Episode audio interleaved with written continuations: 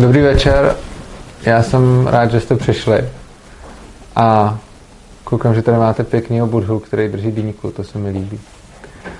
A každopádně rád bych si s váma povídal. Můžete prosím zavolat pejska? Dík. Aha, to je můj čaj. Tak.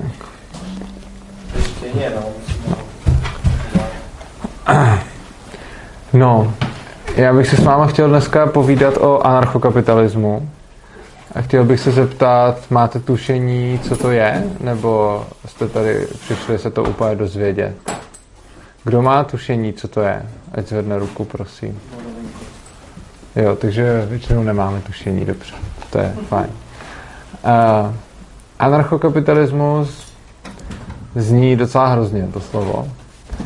Ale v podstatě by se to dalo schrnout i tak, um, aby si každý hleděl svýho a nechal ostatní lidi na pokoji. Víceméně to znamená, anarchokapitalisti věří, že člověk by měl žít svůj život, neměl by narušovat životy ostatním, neměl by jim násilím vnucovat svoje názory, neměl by je dokonce ani nutit ke spolupráci, když nechtějí a neměl by jim brát jejich věci, prostě měl by si hledět svýho a samozřejmě kooperovat s kýmkoliv, případně starat se o svoje bližní a tak, pokud o to mají zájem.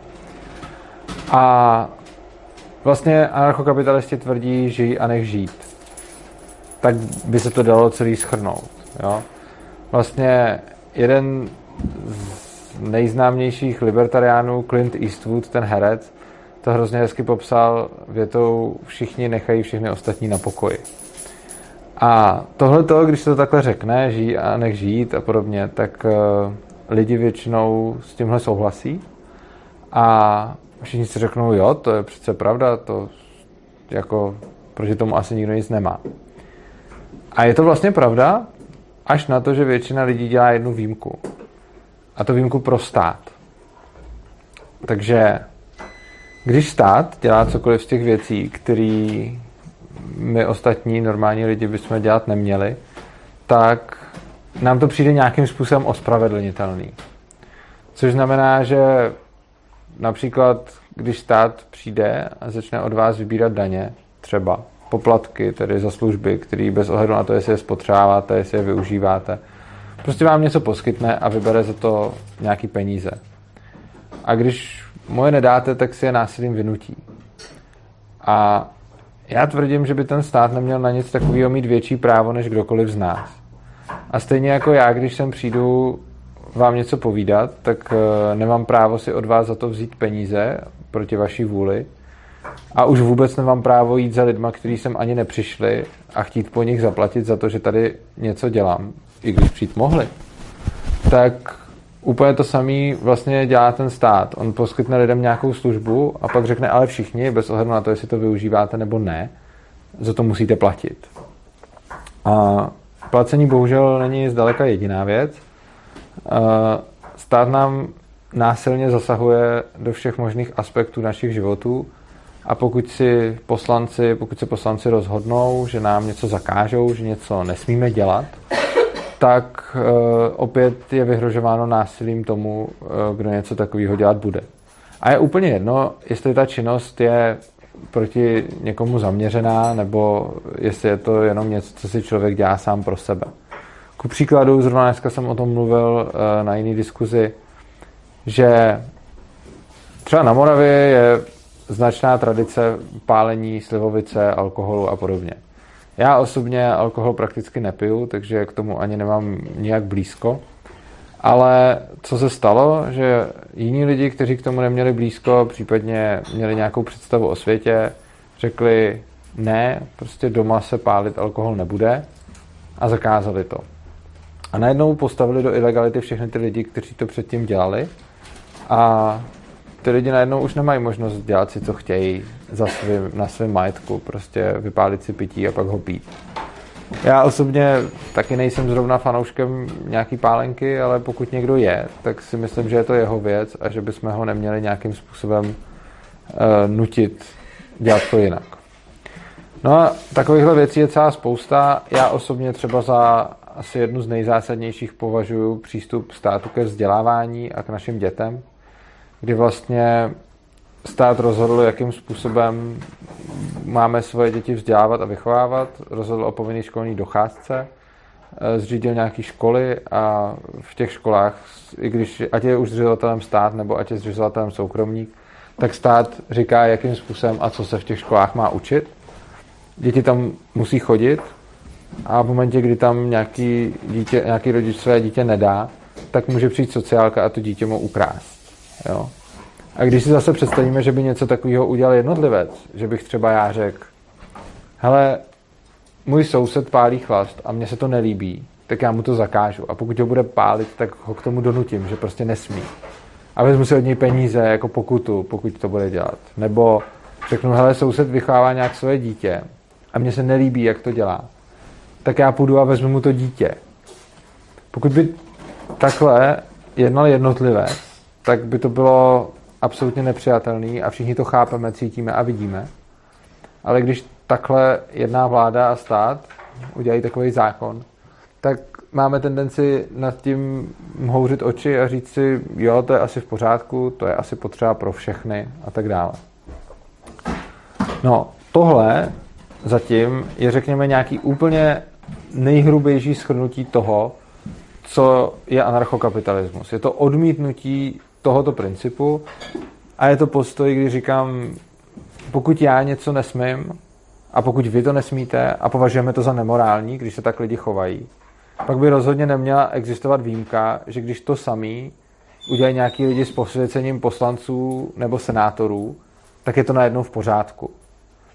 A anarchokapitalisti tvrdí jenom proto, že si něco odhlasuje většina, nebo jenom proto, že tak usoudí politici, se nemůže z činu, který by byl jinak nemorální, stát čin morálně ospravedlnitelný. A v podstatě na tomhle, plus obrovské ekonomické teorie, která ukazuje, že stát je navíc neefektivní a volný trh je efektivnější, tak na tomhle vlastně anarchokapitalismus stojí, když to řeknu velice v kostce. Chci se vás zeptat, eh, kdo tak nějak tohleto, nebo máte k tomu nějaké otázky? Já jo, ale později.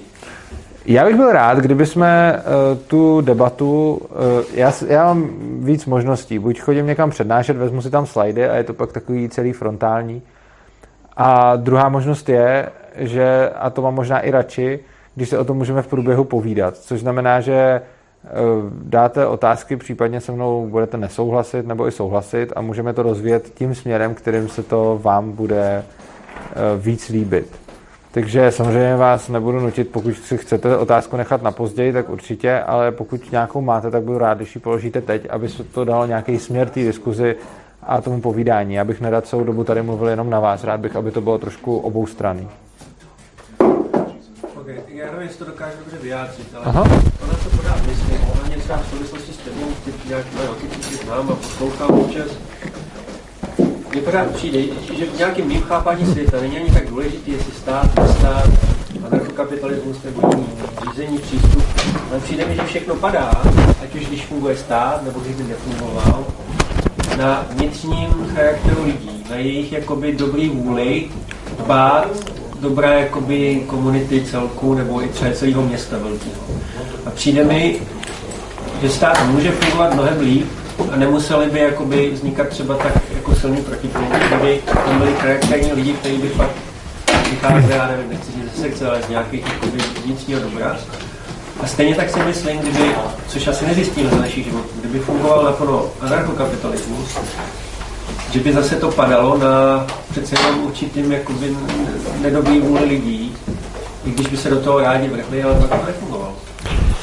Já rozhodně souhlasím s tím, že to, jaký jsou ve společnosti lidé, eh, nakonec určuje, jak se v té společnosti žije.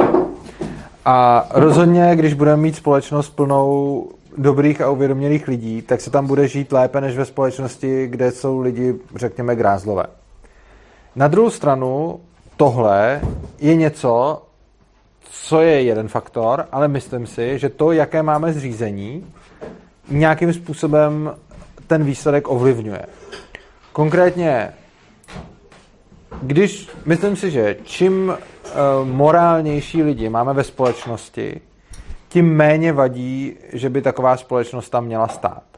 Naopak, uh, čím, řekněme, zlejší lidi nebo ignoranty ve společnosti máme, tím víc tam podle mě ten stát napáchá škody. Stát je v podstatě nějaký monopol na násilí. Jo? Známe, že monopoly většinou fungují špatně. A stát si to násilí monopolizuje a v podstatě říká, že na daném území je on ten, kdo tam vládne. Je to, řekněme, centrum moci. Jo? Já jsem pro decentralizaci celé společnosti, protože se domnívám, že obecně čím je společnost víc decentralizovaná, tím je víc svobodná. A úplně stejně jako není, není dobrý mít monopol prakticky kdekoliv na cokoliv, tak si myslím, že není dobrý mít monopol ani na výkon, uh, výkon moci. A stát je monopolem na výkon moci a je to nějaké jedno centrum, do kterého je ta moc koncentrována.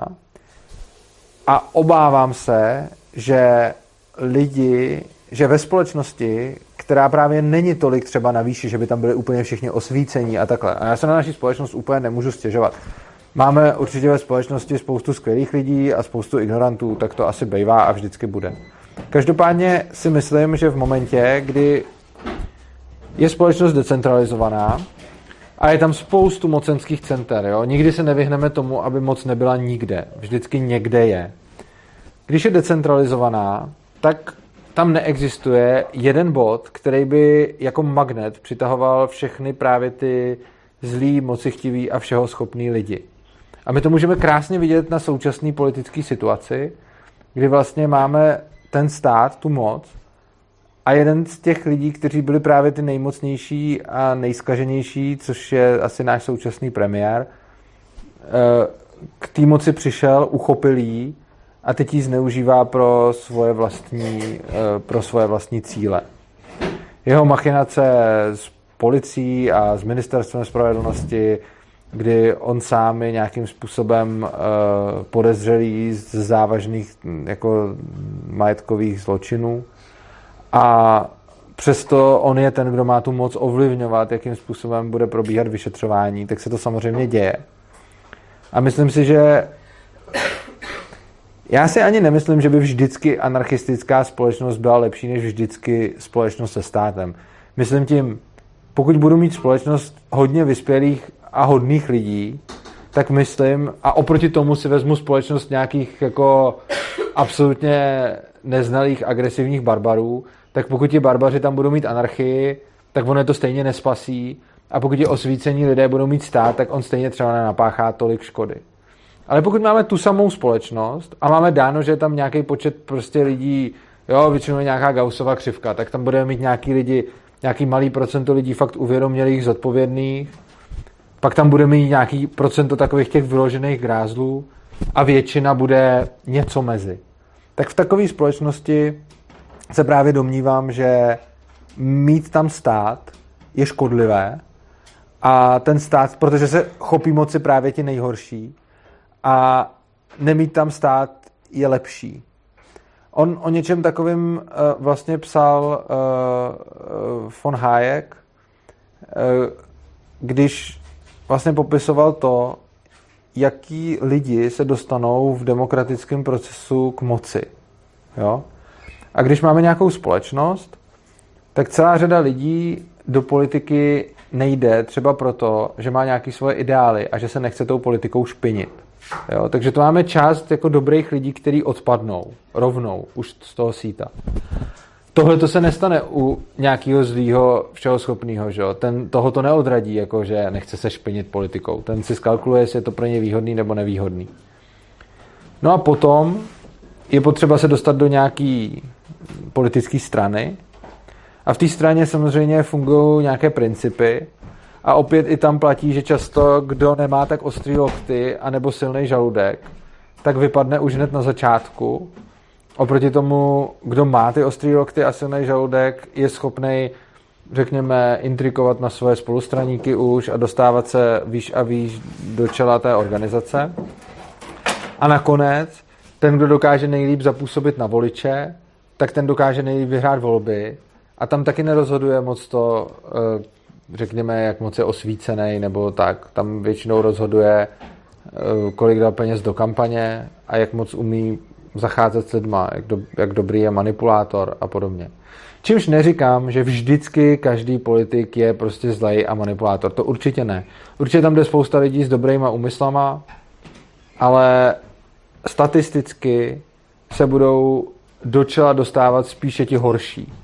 Ostatně, když se teď podíváme, kdo nám vládne, a když se podíváme na lidi, kteří znáte kolem sebe, tak asi ti, kdo nám vládnou, nejsou ty morální autority, jak by to teoreticky mělo být. Celý ten systém je nadizajnovaný na to, že ti lidi u moci budou ti morálně silní a osvícený, ale z toho, jak funguje a jak se do toho část dostávají, vyplývá v podstatě opak. Čili nevím, jestli to nějakým způsobem je třeba odpověď, nebo jestli to nějak rozšířilo to, tu myšlenku. Případně, jestli k tomu máte ještě nějaký něco, co dodat.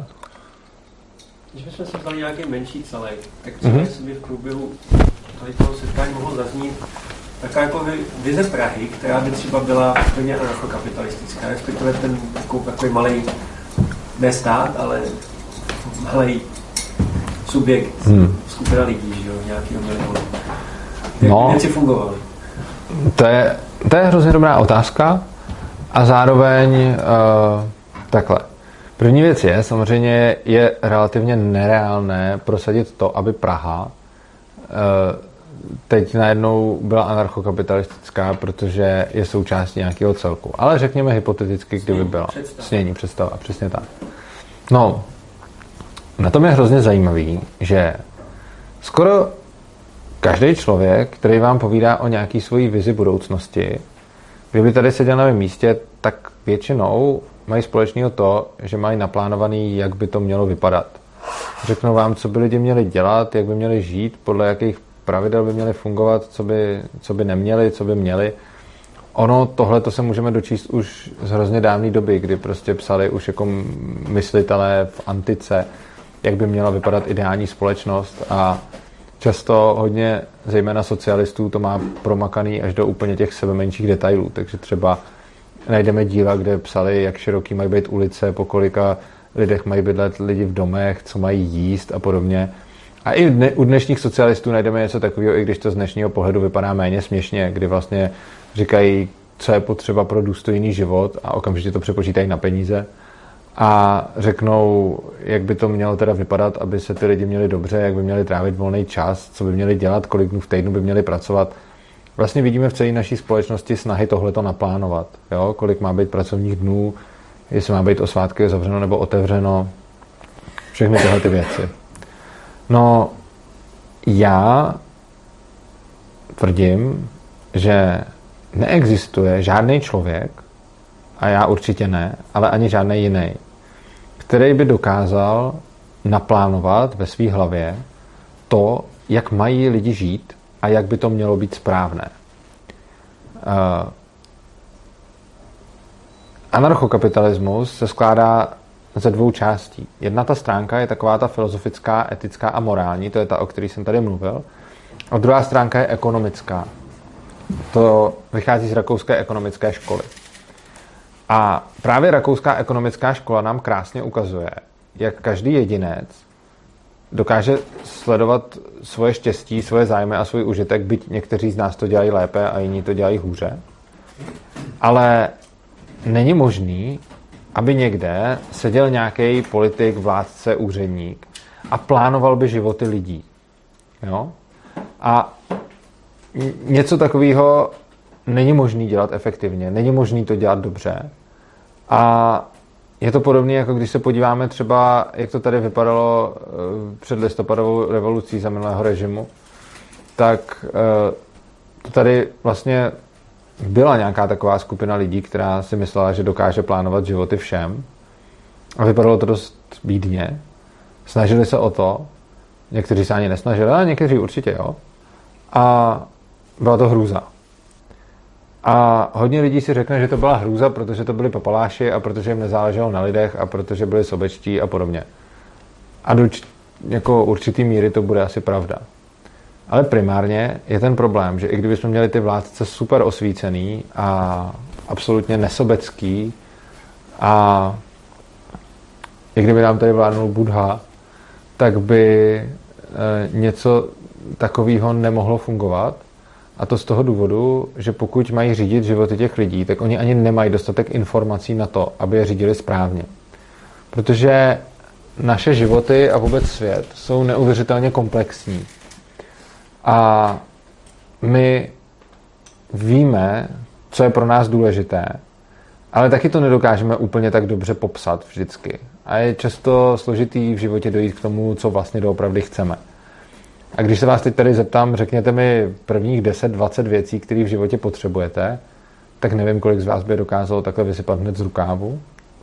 A potom, když je vás moc a když je to milion lidí jako v Praze nebo dva miliony s nějakýma aglomeracemi, tak potom uh, musí být někdo, kdo nějakým způsobem agreguje přání těch lidí.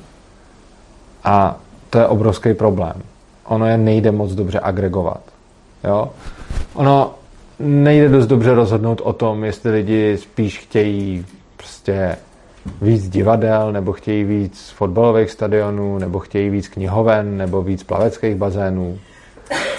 Protože každý člověk chce něco jiného, každý má svoje priority a i když se jich zeptáme, co vlastně chtějí, tak pořád je tady jiný problém, že každá ta věc vlastně má nějaký jiný náklady. Jo? A ono se strašně špatně něco takového vůbec porovnává. Já to rád uvádím na příkladu toho, když máme hm, někde městský blok a teď uprostřed toho městského bloku může se třeba hm, vyskytnout, jako může se tam postavit parkoviště, anebo se tam může zasadit park, nebo by se tam mohlo udělat dětské hřiště, anebo by se tam třeba mohl udělat supermarket. A teď, když si představíte, že jste úředník, který má o něčem takým rozhodnout, tak co můžete udělat? No, asi to nejčestnější a nejlepší, co byste mohli udělat, je dát lidi o tom hlasovat. Jo, že se jich prostě zeptáte, necháte jim vyplnit nějaký dotazník. Jo. Jenom samotné hlasy jsou asi málo dobrý, tak jim necháte přímo vyplnit dotazník, kde nějak jako vyjádří prostě, co tam chtějí, jak moc, že třeba všechno ohodnotí na stupnici od 1 do 10, jak moc by chtěli. No jo, jenže tady je obrovský problém, je tady problém v tom, že vezmeme si ku příkladu, že se tam rozhoduje, jestli tam bude park nebo parkoviště. Čím bližší okolí bude mít tu anketu, tím spíš tam lidi budou chtít park. A čím vzdálenějšího okolí se zeptáte, tím spíš tam budou chtít to parkoviště. V průměru samozřejmě. Protože já chci mít park pod oknama, ale chci mít kde zaparkovat na druhé straně Prahy. A teď ten úředník, byť super čestný, tak stojí před tou otázkou, jak širokého okolí já se budu ptát. A jenom na tom, jak širokého okolí se bude ptát, záleží potom výsledek toho hlasování. Což je trochu problém a dalo by se říct, že to nemá v centrálním plánování řešení. To, co to má řešení, je řešení tržní, kde to vypadá tím způsobem, že ten, kdo si to místo koupí, tak tam udělá to, co mu tam přijde rozumný. Přičemž ten, kdo si to místo koupí, si ho může kupovat z různých důvodů. Buď si ho kupuje proto, že je to třeba skupina lidí, která se rozhodla, že to tak chtějí. Jo. Takže třeba by se spousta lidí dohodla, tady chceme park, jo, z těch bloků okolo, tak by mohli udělat nějaký družstvo nebo společenství nebo nějakou, nějakou prostě formu právnické osoby, která to koupí a budou tam mít park třeba. A nebo e, to třeba, a teď si řekneme dobře, tak to je bohulibý záměr mít tam park, a teď může třeba přijít podnikatel, který řekne, no dobře, ale já tady chci mít supermarket. A teď řešíme, jestli tam bude stát park, nebo jestli tam bude stát supermarket. A ono by se dalo říct, no tak to ten supermarket určitě vyhraješ, jo. Možná. Možná ano, možná ne. Ono záleží na tom, kolik supermarketů a obchodů je zrovna v okolí. Pokud už je jich tam spousta, tak se tomu podnikateli už nemusí vůbec vyplácet tam stavět další. Ono to, jestli se vyplatí nebo nevyplatí stavět další, totiž nezávisí na tom, jak moc je ten podnikatel lakomej nebo něco takového. Ono to závisí na tom, jak moc do toho supermarketu chodí nakupovat lidi. Takže ono je to v podstatě hlasování, ale je to hlasování peněženkou, je to hlasování svýma reálnýma prioritama. Já, když tam budu chodit nakupovat, tak tím někomu udělám zisk a on na základě toho tam potom postaví třeba ten supermarket. A pokud už těch supermarketů bude v okolí hodně, tak on si spočítá, že už se mu nevyplatí tam dělat další, protože už by měl nízké tržby, což znamená, že potom to klidně můžu odkoupit skupina lidí, kteří tam udělají park.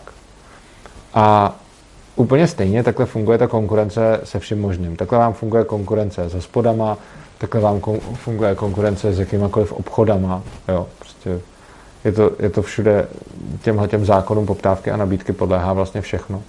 Takže když máte někde hospodu a někdo hned vedle otevře druhou hospodu, tak je to pro obě dvě ty hospody problém. A když je tam otevře ještě třetí vedle, no tak to už je blbý a nějaká z nich pravděpodobně zkrachuje. Takže tímhle tím způsobem, nebo samozřejmě záleží, jak je to místo, může tam být místo, kde je hodně lidí, tak se to tam i uživí.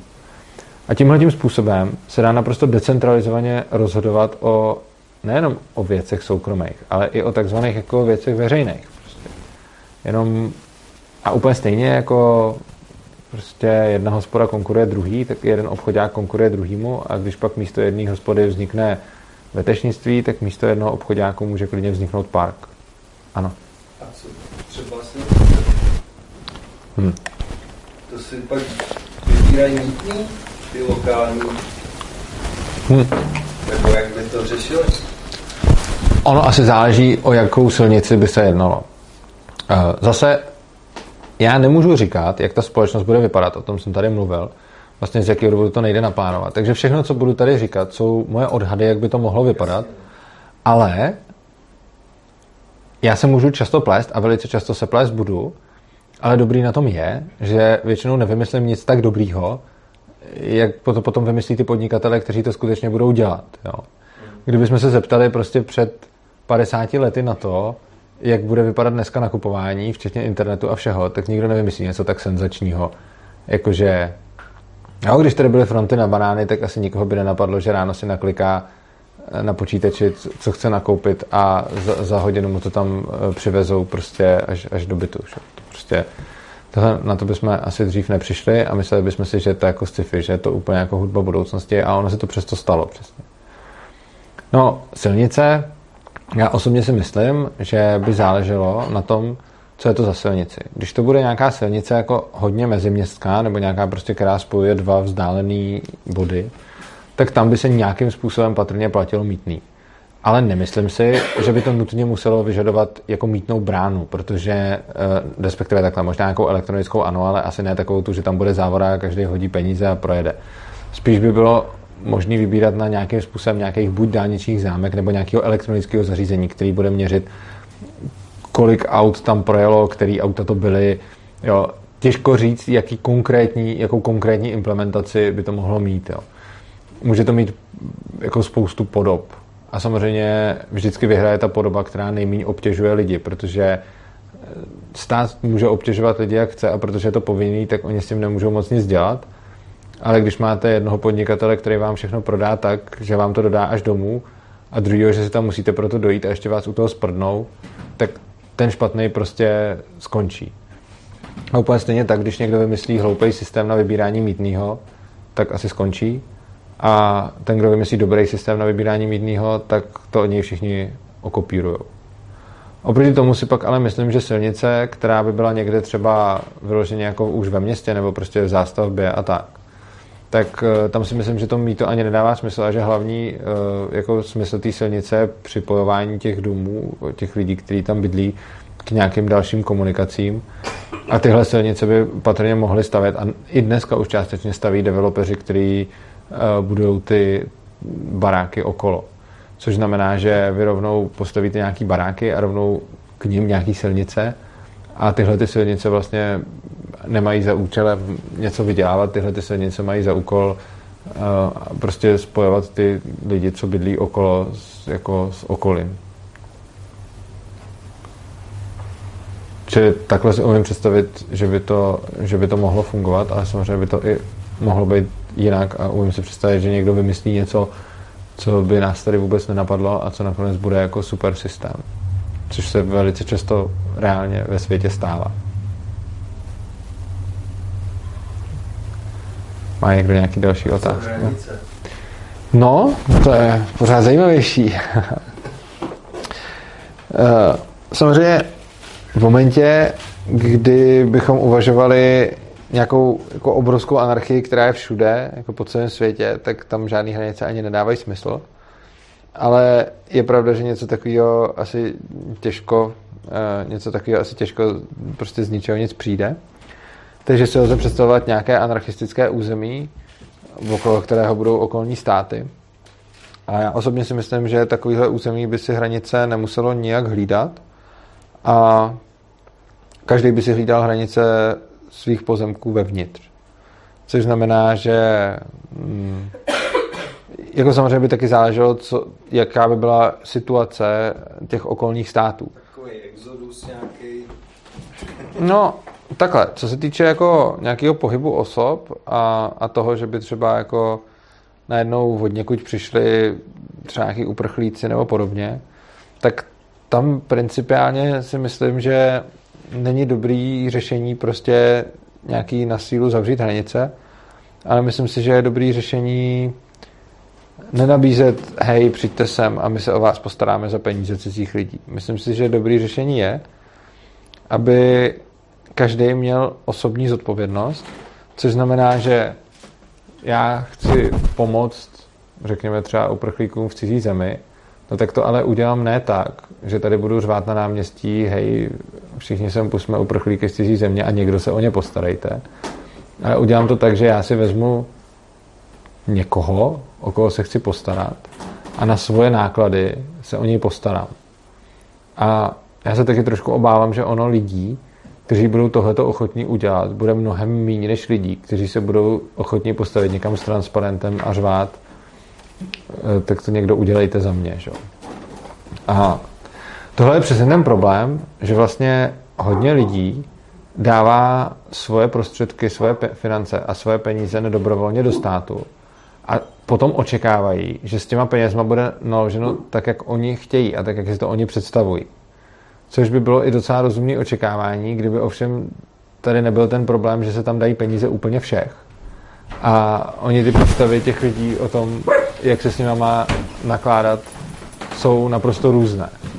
Což znamená, že potom se může stát, že dva lidi zaplatí, dva lidi zaplatí státu daně, protože prostě museli, a jeden z nich si představuje, že za ty daně se postaví kolem celé České republiky osnatý dráty, aby za ně nikdo nepřelez.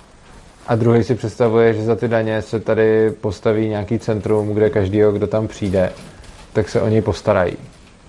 Přičemž e, principiálně se nedá říct, jestli jedno je špatně a druhý je správně.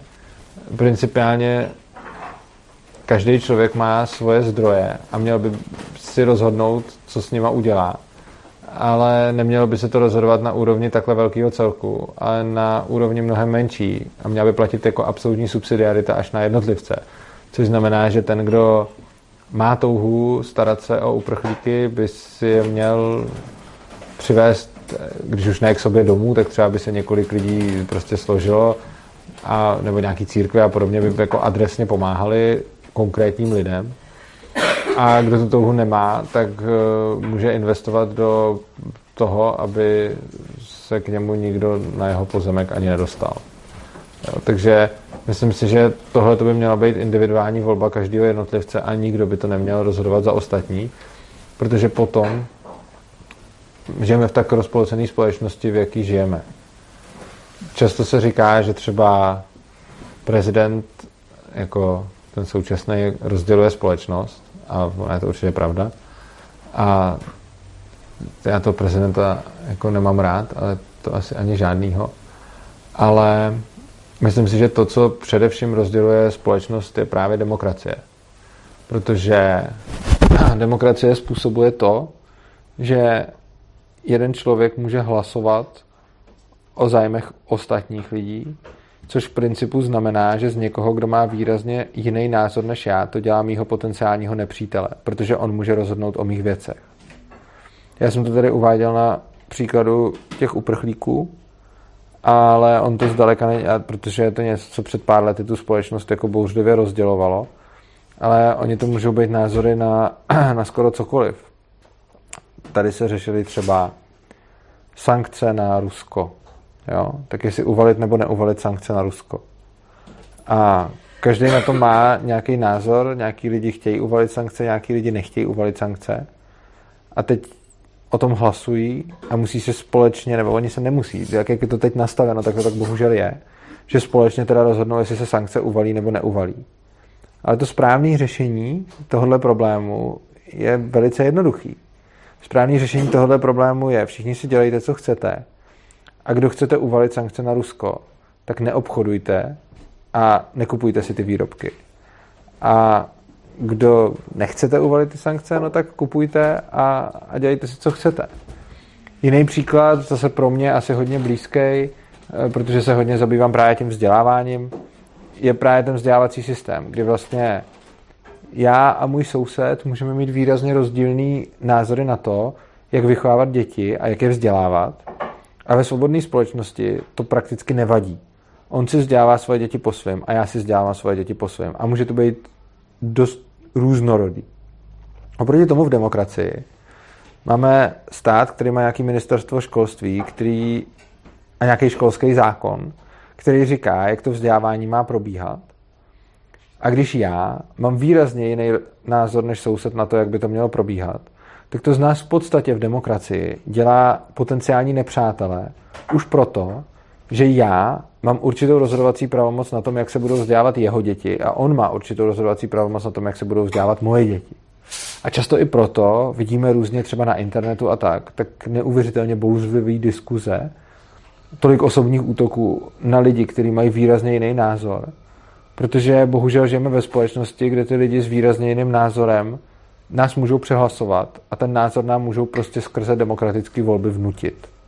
Takže já se domnívám, že společnost nerozděluje, no dobře, společnost rozděluje i náš současný prezident, ale to není ten hlavní problém. Myslím si, že společnost víc než co jiného rozděluje právě demokracie z principu.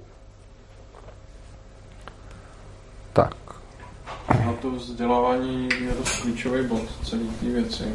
Uh-huh. Mě z toho vyplývá, co se tady zatím řeklo a, a si jakým způsobem se tady budeme bavit.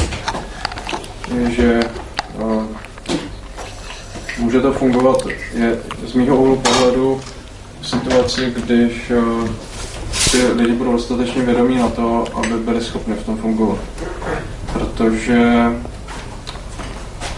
Stejně tak jako v té demokracii ten jeden může vnutit ten svůj názor, tak hm, můžou být zase lidi, kteří o to nebudou mít právě zájem.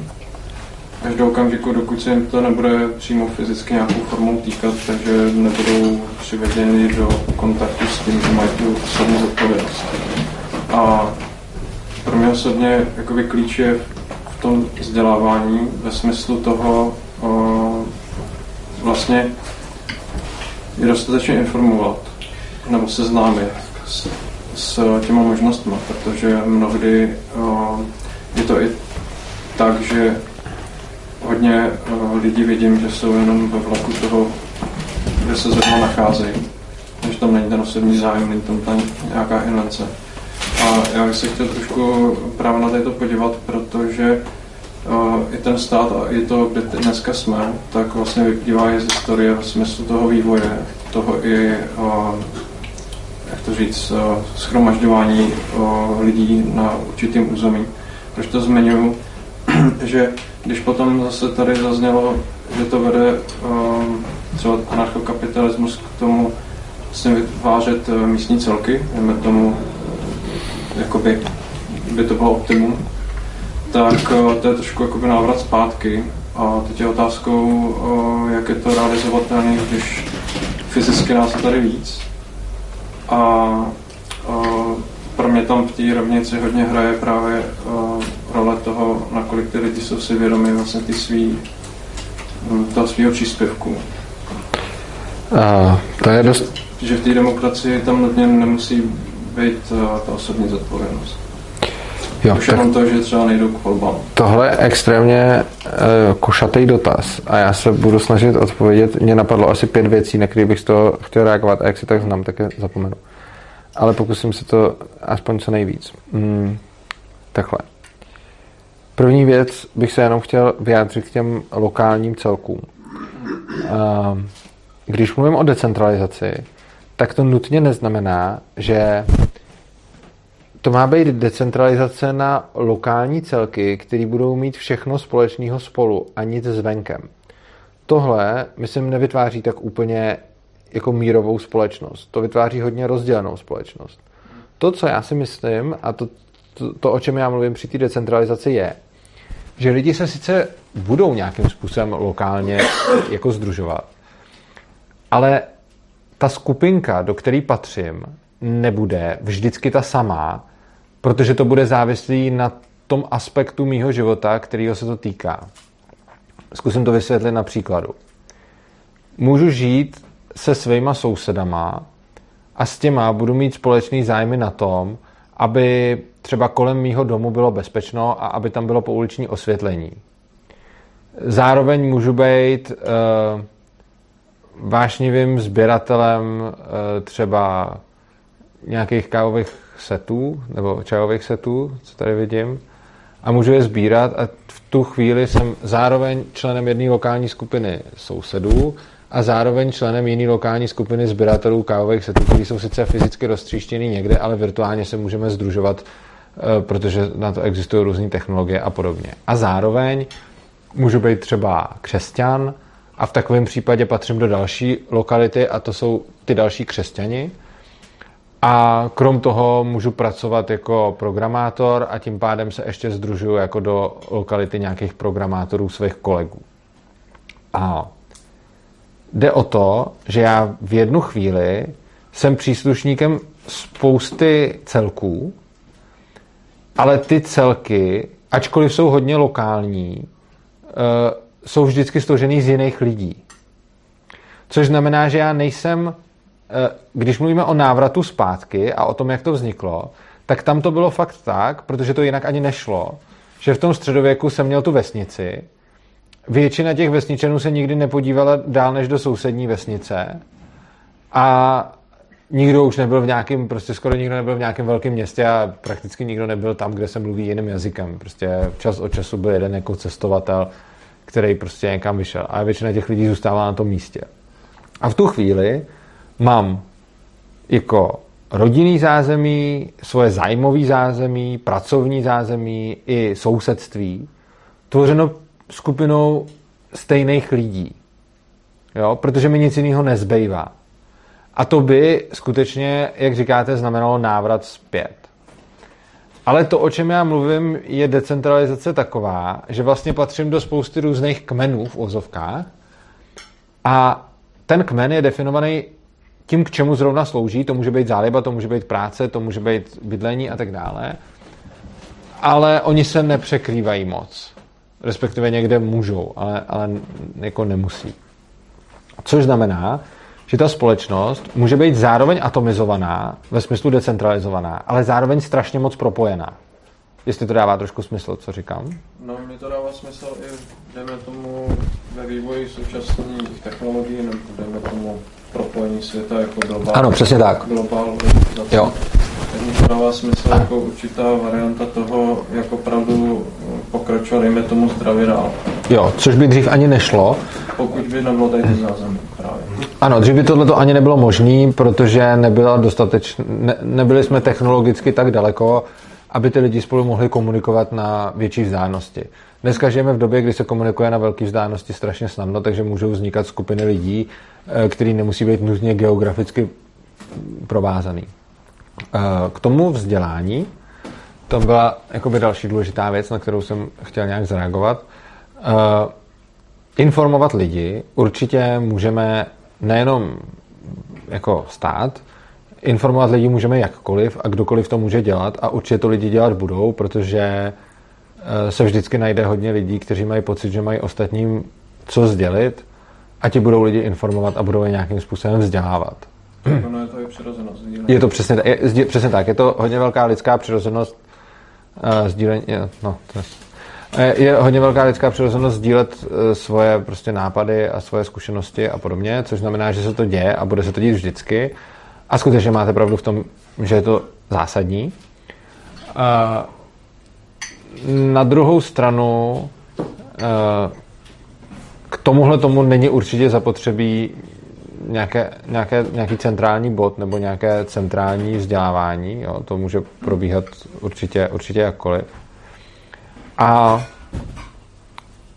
vy vlastně můžete mít úplně krásnou jako volnotržní společnost, ve které každý bude informovat, jak chce. Ale co se týče právě té zodpovědnosti, o které jste mluvil, tak vy jste říkal napřed ty lidi informovat, než budou vystavení té zodpovědnosti. Já se trošku obávám, Já že... jsem to, ještě to dobře. Si dokázal představit, se mi teďka vlastně na představit, uh, jak z současného stavu se pohnout uh, tady tomu, dejme tomu, Je, tak to je ještě další dotaz. jako udělat, Dobře. udělat tu změnu, protože Tak já domluvím tohle a pak odpovím na tohle. Pořád se na to větví další věci. Uh, ty jo, teď jsem zapomněl, o čem jsem mluvil mm, před chvílí, protože... to informovat lidi. Jo, uh, informování lidí. Uh, ano, a mluvil jsem o tom, jo, uh, že... Jo, to, jo, to je zodpovědnost. Že jenom ty lidi informovat často nestačí, pokud tam nevzniká nějaká incentiva se podle té informace řídit. Uh, my můžeme tomu, kdo je uh, můžeme mít finančně nezodpovědného člověka a pokud mu na tom nebude záležet, tak je úplně jedno, kolik informací k němu dostaneme, protože on se tím nechce zabývat a není to jeho prostě není to jeho sféra zájmu.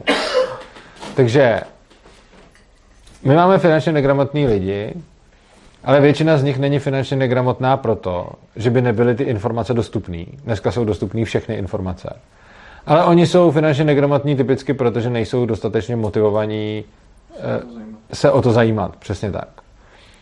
Samozřejmě někteří z nich jsou třeba finančně negramotní, protože nemají kapacitu to pojmout, ale těch bude minimum, aby byli úplně finančně negramotní, jo? protože samozřejmě existují v naší společnosti lidi, kteří jako ani nemají na to eh, vůbec jako pochopit, ale těch není zas tak moc na nějakou základní finanční gramotnost, jako většina lidí kapacitu, jako drtivá většina lidí kapacitu určitě má.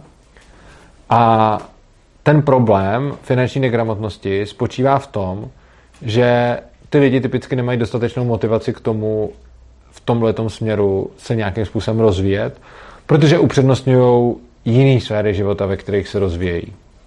Jo? My ani nemůžeme říct, a často se to tak jako říká, jako to, to je špatně. Já se dokonce i zdržuju toho říct, jako to je špatně, protože cokoliv chci v životě studovat, čemukoliv se chci věnovat, tak ono to má nějaký náklad obětovaný příležitosti. Což znamená, že já když studuju něco a věnuju se tomu, tak ten čas nemůžu věnovat studiu něčeho jiného. A každý teda máme nějaké svoje priority, kterým se věnujeme a někomu do toho zapadne nějaká finanční gramotnost a někomu už ne. A teď, čím víc budeme držet lidi od následku jejich činů, což znamená, že je finančně negramotný, ale nedopadnou na něj následky toho, protože ho od toho nějak povinně zachráníme, například státem a tak dále, tak ten člověk dále nemá motivaci se v tomto nějak rozvíjet. Protože jeho život mu ukazuje, že ten jeho problém není, že by k těm informacím nebyl přístup. Jeho život mu ukáže, já můžu být finančně nekramotný a ono to nevadí. A v momentě, kdy to na něj nijak nedopadne, tak jeho rozhodnutí je správný nebejt finančně gramotný. Jo? Protože v momentě, kdy to na můj život nemá žádný negativní vliv a když udělám chybu, tak mi ji zaplatí ostatní, tak není vůbec ani racionální volba se věnovat finanční gramotnosti, který se primárně věnovat nechci. A budu se dál věnovat tomu, čemu se věnovat chci, protože mě to baví. Oproti tomu, když uvidím, že skutečně na mě bude mít negativní dopady to, že se špatně a nezodpovědně rozhoduju ohledně svých financí, tak potom to pro mě může mít motivační efekt, že bych začal něco dělat a neudělal příště ty samé chyby. Protože samozřejmě na spousty lidí to vůbec jako stejně ten vliv nemá, protože určitě tady budou nějaký lidi, kteří jsou nezodpovědní jako anyway a je úplně jedno, co uděláme a oni stejně uh, tu chybu udělají desetkrát znova prostě. To určitě se stává. Ale je tady spousta lidí, pro který ta chyba má motivační efekt a obecně, když bráníme lidem chybovat a snažíme se následky těch chyb minimalizovat, aby je nepocítili, tak jim tím efektivně bráníme se učit. Protože ono se často mluví o tom, že lidi jako nejsou informovaní, protože tady nejsou ty informace. Ale já si myslím, že to není ten problém. Nemyslím si, že v dnešní době ty informace nejsou. Maximálně chybí motivace těch lidí se tím zabývat a věnovat tomu čas. Jo? A potom eh, ta poslední věc, jo, eh, to jste vlastně nadhodili, jakým způsobem se k něčemu takovému dostat. K tomu bych napřed rád řekl, jak se k tomu určitě nedostat. Eh, existuje celá řada anarchistů, nikoliv anarchokapitalistů, ale anarchistů, kteří jsou zastánci revoluce a často i násilné revoluce. A já osobně si myslím, že tahle cesta nemůže nikam vést a že to určitě není cesta k cíli někoho k něčemu nutit. Protože já sice můžu donutit lidi hlasovat v demokracii, já můžu donutit lidi, jo, můžeme udělat i povinný hlasování, to, to chce třeba Zeman, aby byly povinné volby, že? Eh, můžu donutit lidi budovat lepší řízky v komunismu, můžu donutit lidi konec konců i vraždit židy v nacismu. K tomu všemu lidi můžu donutit. Ale těžko donutím lidi ke svobodě. Těžko donutím lidi k tomu, aby byli svobodní a šli si za svým. Protože já, i kdybych teď udělal úspěšnou revoluci a najednou bych měl kontrolu nad celou armádou a policií a všema těma ozbrojenýma složkama a mohl bych si říkat cokoliv, tak co já bych pak mohl? Já bych mohl buď říct, lidi máte svobodu a dělejte si, co chcete. A oni půjdou a založí si stát, protože jsou na to zvyklí a protože ho vždycky měli a protože mají pocit, že ho potřebují. A nebo jim řeknu lidi, já vám zakazuju založit si stát a mám tady svoje policajty a vojáky, který vám k tomu zabrání. V tom okamžiku se státem stanu já sám. V tom okamžiku jsem já ten tyran, kdo lidem vnucuje svoji vůli. A já bych se stal vlastně tím, eh, proti čemu nějakým způsobem se tady vymezu. Což znamená, revoluce není cestou a nejde ten stav změnit ze dne na den a i kdyby to šlo, tak to nedopadne dobře. Ale ono to především nejde. Uh, myslím si, že způsob, jak k něčemu takovému dojít, je postupný. Momentálně, bohužel, žijeme ve světě, kde je stále víc a víc regulací, stále víc a víc legislativních norem, stále víc a víc zákonů. A stát zasahuje neustále do více aspektů našich životů. No, to je smutný a bylo by potřeba tomu v prvním kroku zamezit, aby aspoň přestali přibývat ty regulace, aby aspoň stát přestal neustále rozšiřovat svoji moc. Protože to je to, co se teď děje. Zodpovědnost jednotlivců je předávána na stát. Stát přebírá zodpovědnost jednotlivců a tím vlastně začíná rozhodovat o jejich životech. Což mimochodem potom plyne i, z toho plyne i to, že ti lidi těžko budou rozumní a zodpovědní, když tady mají někoho, kdo za nimi stojí a tu zodpovědnost od nich neustále bere. A komu vezmete zodpovědnost, tomu vezmete i svobodu, protože zodpovědnost znamená mít možnost se rozhodnout, což je svoboda, a ta zodpovědnost znamená, že potom uh, jsem za případnou chybu zodpovědný a nesu následky.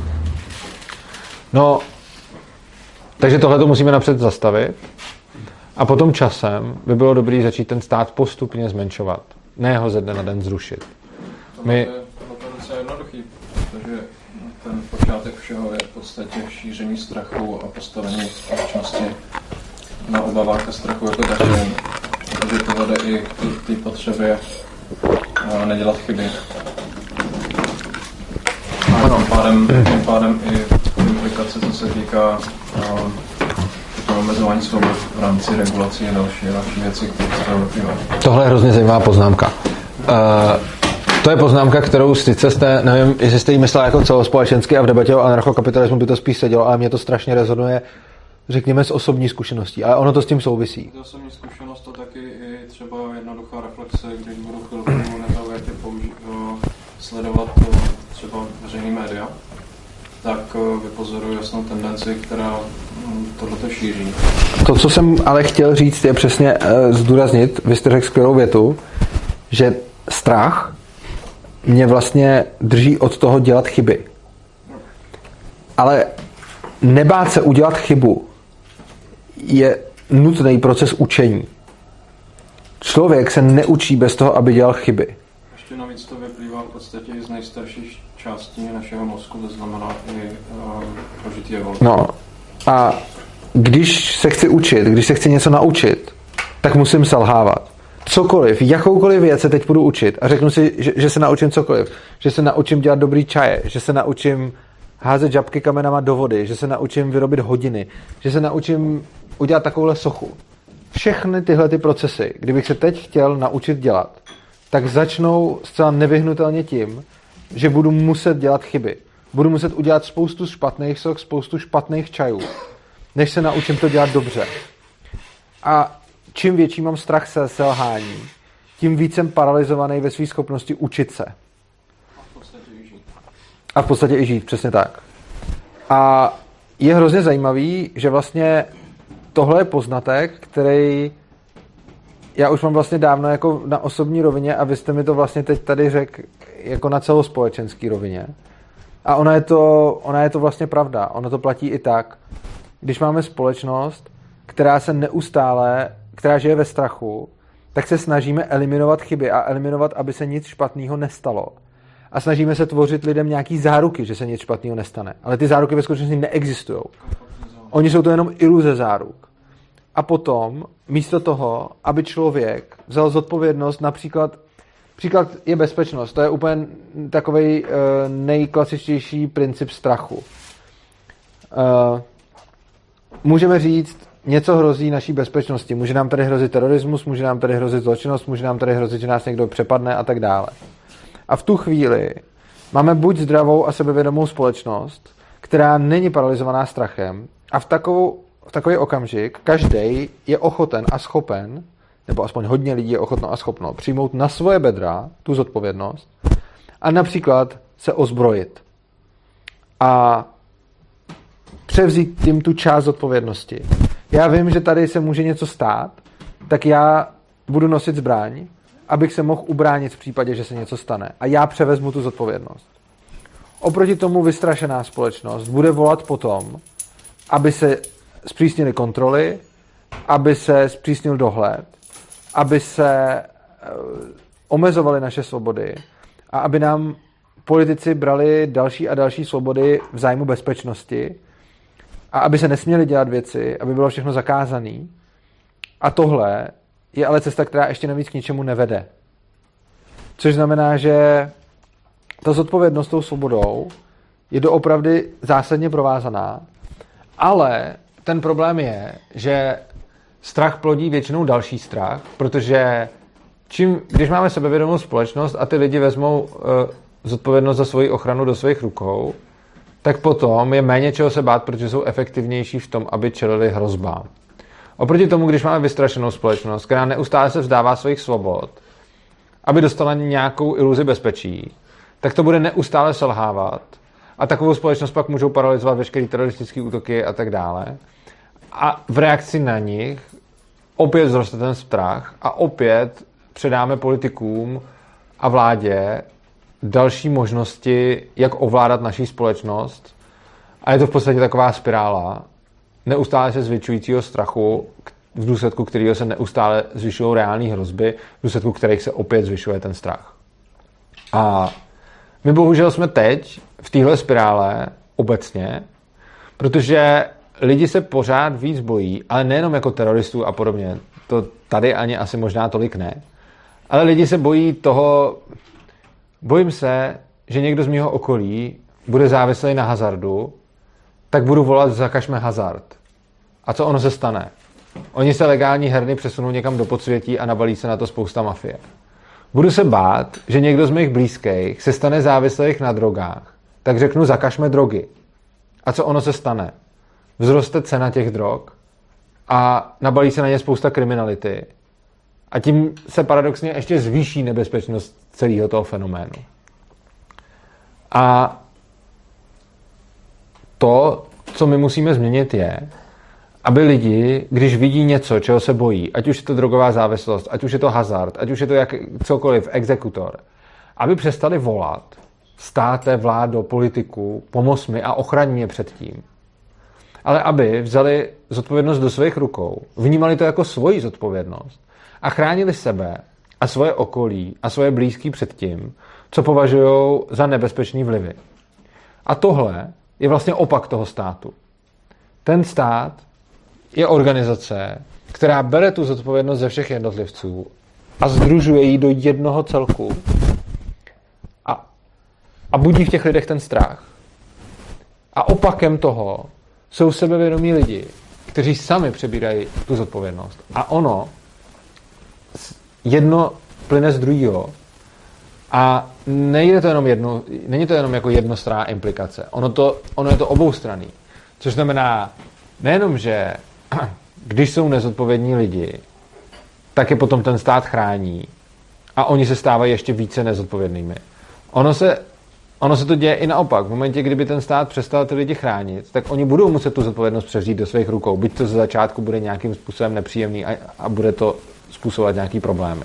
Tak potom oni přijmou tu zodpovědnost a stanou se zodpovědnějšími. Ale bohužel, to, co se tady teď děje, je, že stát tu zodpovědnost od lidí neustále bere a oni logicky jsou potom méně zodpovědní. Protože oni vychovají své děti jako nezodpovědní a ty děti to od těch rodičů odkoukají.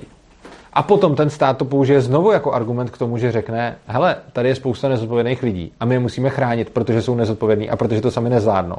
Čímž od nich znova vezme nějakou část odpovědnosti. A takhle to pokračuje pořád. A to, o čem já mluvím, je, že tenhle ten trend bychom měli zvrátit. A neměli bychom neustále, jenom když je nějaký problém volat, někdo ho vyřešte, já za to nechci být zodpovědný, protože potom se toho chopí ten stát a začne to řešit. My bychom, když vidíme problém, ho měli primárně zkusit vyřešit sami. A ne volat po další legislativě. A to je, myslím, ta cesta k anarchokapitalismu. Ale já si vůbec nemyslím, že anarchokapitalismus je něco, co bych, čeho bych se já měl ještě dožít. Ale myslím si, že ta cesta je strašně důležitá. Myslím si, že ta cesta k tomu je to, co naše společnost potřebuje. A pokud si dáme anarchokapitalismus jako cíl, ale klidně si můžeme dát jako cíl nejenom žádný stát, můžeme si dát jako cíl klidně i jenom malý stát. Tak pokud si něco takového dáme za cíl, tak ta cesta k tomu, každý ten krok, bude z naší společnosti dělat svobodnější a bude z jedinců v té společnosti dělat zodpovědnější. Mhm. Tak jak z toho ven, jak, se zač, jak, jak začít? Nesmíš chodit k doktorovi. To. A tak ono se začalo. Jaký protože- jsou první kroky před vzetí zodpovědnosti? No, třeba tyhle. To, že tady teď sedíme. To, že vy mě necháte na vás mluvit. To, že vám tohle říkám. To, že o tom přemýšlíte. To je první krok. Tak druhý kroky. Každý má ve svém životě nějakou komparativní, nebo já to nebudu říkat, jako, nějaký má, každý má ve svém životě nějakou silnou stránku a něco, na čemu záleží. A něco, co umí. A to by se měl snažit toho dosahovat sám a nebejt závislý na tom státu. A to může být, to může být různé věci. Někdo se cítí na to, že si pořídí zbroják a ozbrojí se a že převezme zodpovědnost za svoji bezpečnost. Někdo se může cítit jako ekonomicky schopný a založí firmu a převezme zodpovědnost za ní. Někdo se může cítit jako schopný ve vzdělávání a začne vzdělávat svoje děti bez toho, aby je posílal do státní školy. Případně i nějaký další děti. Dobře, a pak jako firma bude posílat ty daně. A kde tam teda končí jeho zodpovědnost?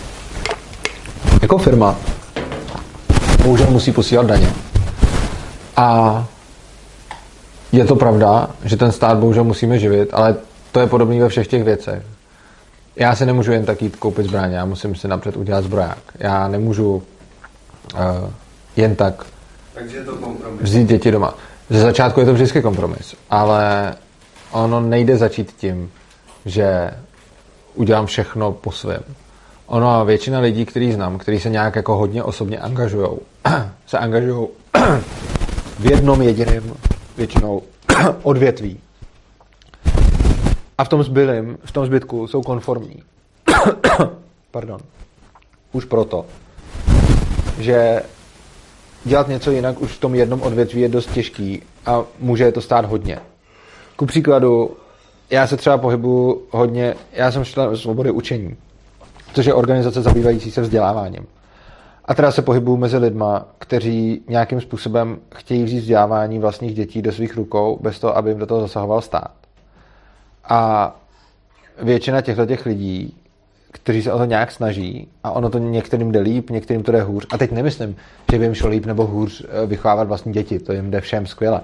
Ale eh, spíš mluvím o tom, že jim jde hůř nebo líp se vyhejbat tomu úřednímu teroru a toho, tomu tlaku na to, aby ty děti museli se podvolit té uniformní školní docházce, která tady bohužel je povinná. A existují způsoby, jak se tomu vyhnout.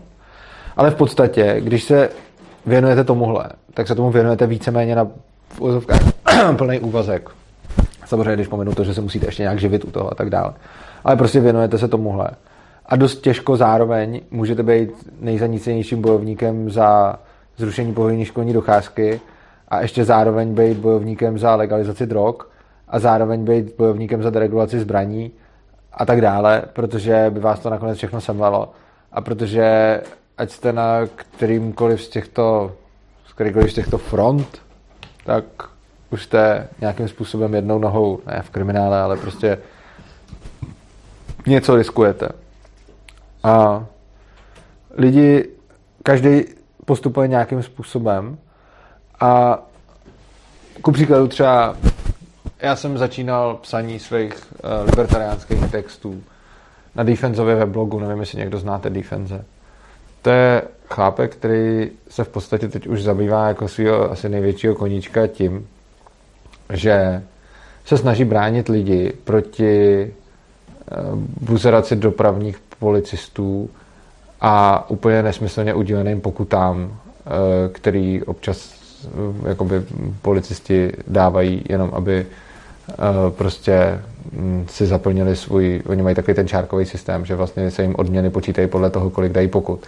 Což znamená, že potom logický jednání pro takového policajta není dělat něco, kde nejvíc pomůže lidem a třeba typicky měření rychlosti. Kolikrát vidíte měření rychlosti v nějakém úseku, kde je to fakt potřeba? V nějakém, který je fakt nepřehledný, v nějakém, kde jsou fakt nehody. No málo kdy, protože tam ty lidi jezdí už pomalu. A ono se tam moc nevybere. A nedostane se tam moc čárek. Což znamená, že typické měření rychlosti je na přehledném úseku, kde je úplně zbytečně ta rychlost omezená. A oni to vybírají tam, což ale je úplně jako v rozporu s tím, co by měli dělat. Oni by měli teoreticky jako zvyšovat bezpečnost toho provozu, ale oni si vyberou to nejblbší místo, který je nejvíc přehledný, takže tam ty lidi jezdí rychle. A často to i takhle jako probleskne na veřejnost, že se občas nějaký starosta obce takhle vyjádří, že řekne prostě tady ty lidi jezdí rychle a teď se podívá, teď třeba ten defense, který tohle to často řeší, má vždycky mapu nehod a mapu těch měření. A je hrozně zajímavý, že tam, kde jsou vždycky natečkované místa těch nehod za posledních jako 10 let, tak tam se ta rychlost neměří, protože to je nějaký nepřehledný blbý místo, kde ty lidi jezdí už pomalu a ty měření jsou naopak na místech, kde nehody prostě jako prakticky nejsou. A třeba tenhle člověk si v podstatě vybral tu cestu, že on sám zastupuje nejenom sebe, ale desítky a možná stovky dalších lidí, zastupuje při jednání s úřady a v podstatě on došel k tomu, že většina pokud, která je nějakým způsobem dána, je dána buď protiprávně, a jako v dopravě. Je dána buď nějakým způsobem protiprávně, nebo účelově, eh, nebo ten přestupek nesplňuje ani materiální aspekt, takže to ani není přestupek a, a podobně. Což znamená, že on třeba se věnuje tomu, že i třeba kompromituje policisty, nahrává je při tom jednání a eh, prostě nějakým způsobem bojuje na tomhle směru. Svoboda učení, ve který jsem já, řeší právě to, když nějaký lidi chtějí vzdělávat své, věci, eh, své děti doma a stát jim v tom brání. Pak je třeba iniciativa ČEPS, která zase řeší, ta bojuje proti Eh, tomu, že jsou nelegální drogy a proti obrovským postihům. Co pak? Je jenom vědecká, vědecká skupina, nebojujou Ok, je to vědecká skupina, oni teda nebojujou, ale myslím si, že rozhodně je to taky cesta, jak fungovat na poli svobody, protože ano, čem se teda vědecká skupina, která to nemá označeno jako svůj boj, nicméně vzhledem k tomu, že stát to dělá zjevně špatně, tak i objektivní vědecký data ukazují, že to, co dělá ten stát, je prostě špatný. A každý si můžeme najít nějakou svoji, každý si můžeme najít nějakou svoji uh, oblast, která je nám blízká a v nějak fungovat. Jako rozhodně tady to ne, tady nemůžu nikomu nic doporučit, protože by to bylo navádění k trestné činnosti. To už jsem taky musel řešit, uh, protože mě si dřív občas zavolali na fízlárnu a teď už si teda, teď teda pečlivě volím slova. Takže vůbec neříkám, že to někdo má dělat, ale kdyby někdo podporoval šedou ekonomiku a neplatil daně, tak je to určitě taky cesta k tomu, jak oslabit stát. A jakým způsobem se dostat k anarchokapitalismu, ale nedoporučuju to nikomu. Jenom říkám, že kdyby to náhodou někdo dělal, tak... Já bych tam doporučení měl. Hodně tady zaznělo slovo bojovat. Když v podstatě s něčím bojuju, tak to znamená, že jsem pořád na stejné úrovni té věci, s kterou se snažím vypořádat. Takže když už dělat skutečně funkční změnu, tak být pro konkrétní tu změnu. Takže vlastně nezůstávat na té úrovni toho konfliktu, ale povýšit vlastně tu moji aktivitu na to, jak z toho vít. Tím, že budu pro tu pozitivní věc, kterou se snažím změnit jako takovou. To je jedna připomínka. A druhá, jak tady zaznělo to... Můžeme dát postupně, protože já vždycky pak zapomínám, já se omlouvám. Já bych to chtěl provázat ještě. OK, tak jo. Košatej hodně, no. Uh, Dobře. Druhá důležitá věc zase to vzdělávání.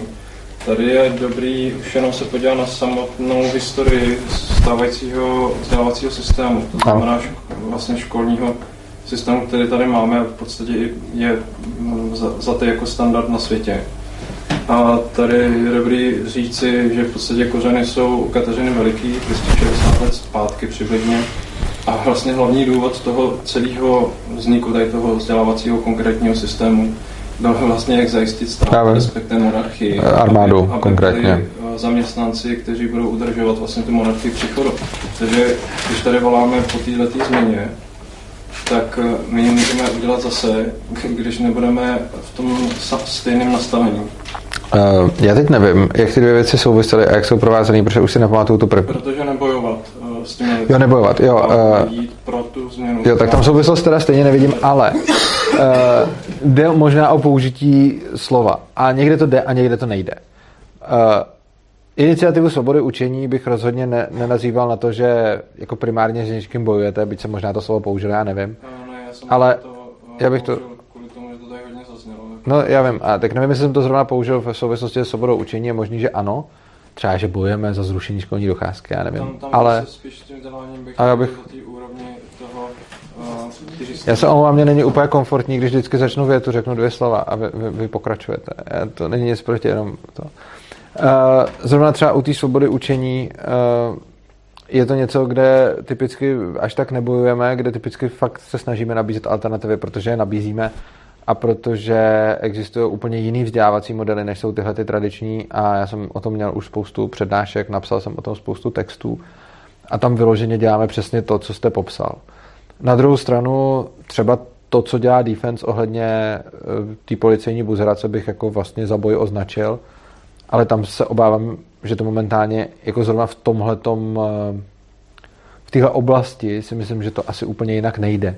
Jo, protože tam je to prostě úřednická a policejní zvůle, kdy jako napadají lidi a snaží se od nich inkasovat pokuty za něco, co nebylo protiprávní a to, co alternativně k tomu nabídnout, no těžko nabídneme teď alternativně jako lepší policii a i kdyby jo, tak tahle to stejně nepřestane dělat, čili tam se obávám, že nějakého boje je asi zapotřebí a je i na místě, byť jak říkám, já osobně spíš souhlasím s váma a je mi blížší ta cesta nebojovat, ale tvořit. Ale na druhou stranu, myslím si, že jsou místa, kde je potřeba i bojovat. A já asi sám za sebe za úplně bojovníka nepovažuji, ale někteří bojovníci jsou. A pokud jsou na straně svobody, tak jsem za ně vlastně rád. Tam se to, pardon, můžu odstoupit. Jistě. Tam se to podle mě rozliší boj, jestli se bráním nebo útočím. Když útočím, tak jsem agresor a není to zdravý boj. ale v momentě, kdy mám hranici a někdo mi ji překročí, tak se je v pořádku se bránit a Takže ta bojovat. Hmm. Jakože bránit se ty zvůle. Hm, Že je to o hranici. Hmm. Tak. Chtěl by někdo něco ještě říct? No, Ano. Jsou nějaké skupiny nebo větší, větší celky lidí, kteří vlastně žijou a realizují něco, co by se hodně podobalo, nebo co je ti sympatický, co trochu rezonuje s ideou anarchokapitalismu, třeba částečně. Ona idea anarchokapitalismu je v podstatě to, že ty lidi nechávají eh, všechny ostatní na pokoji a žijou si svoje životy. A já vlastně oceňuju každou skupinu lidí, která dělá cokoliv a nepotřebuje do toho zatahovat legislativu, která ovlivní všechny ostatní okolo. Takže skupiny lidí, a teď záleží, v jakém smyslu to bereme. Rozhodně jsou skupiny lidí, kteří přímo s anarchokapitalismem nebo libertariánstvím sympatizují, a to jsou přímo iniciativy, jako třeba ta, kterou máme s manželkou, to se jmenuje Svobodný přístav, ale takových iniciativ je celá řada dalších. Kteří, a ty iniciativy se přímo snaží o to, jak vlastně nějakým způsobem eh, se vymanit z područí státu a přesvědčovat lidi k více svobody, a nebo dělají nějakou činnost, jak jsem třeba mluvil o té svobodě učení, která, která k tomu vede. Určitě pak máme třeba potom máme nějaké organizace, které se třeba snaží o svobodu v nějaký partikulární věci, eh, byť třeba ne, nezahrnují celý, jako celý objekt jako státu a anarchokapitalismu. A tady jsem zmínil třeba, třeba Lex. To je združení jako držitelů střelných zbraní a ty zase bojují za svobodu na tomhletom poli. Byť samozřejmě i mezi těma lidma je spousta etatistů a možná i většinu, možná i většina, je děkuju, možná i většina, tohle to bylo hrozně dobrý, díky. Uh, ne, ne, ne, dík. Uh, spousta etatistů, uh, kteří uh, samozřejmě ty regulace většinou chtějí, ale často bojují proti tomu, aby se regulovalo víc, než, než je to doteď, což je fajn.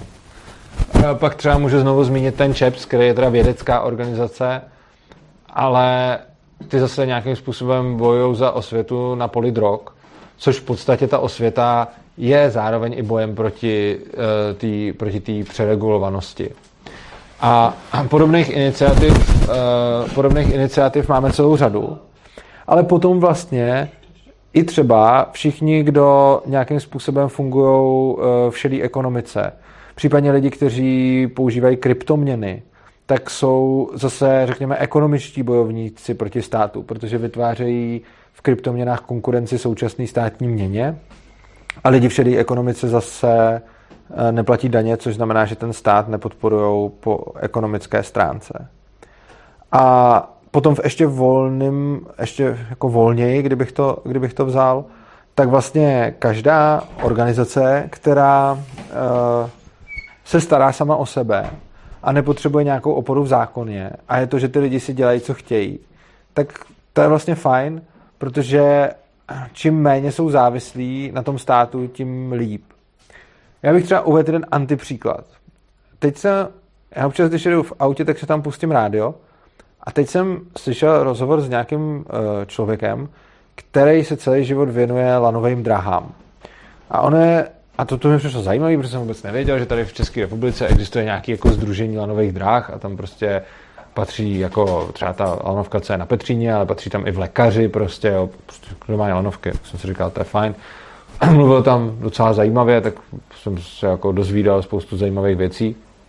A potom říkal, no a jako všichni, co tady provozují lanové dráhy, tak my máme prostě nějaké naše jako takový nějaký pravidla nebo něco takového, kterých se jako všichni držíme, protože s tím zajišťuje ta bezpečnost a všechno, tak jsem si říkal, to je určitě jako zajímavý a dobrý, že dokonce takhle mezi sebou jako sdílí nějaký jako zkušenosti a best practices a podobně, tak jsem si říkal, fajn, to je skvělý. To dělá spousta lidí, třeba programátoři něco takového dělají, že má nějaký best practices mezi sebou. A potom říkal, no, a my bychom ale hrozně stáli o to, aby se konečně do legislativy České republiky tohleto dostalo, a hrozně moc bychom stáli o to, aby jsme tady měli taky zákon o lanových drahách, jako ho mají v Rakousku a na Slovensku a, a, a někde dál. A tohle je vlastně něco, co jsem si jenom říkal, proč?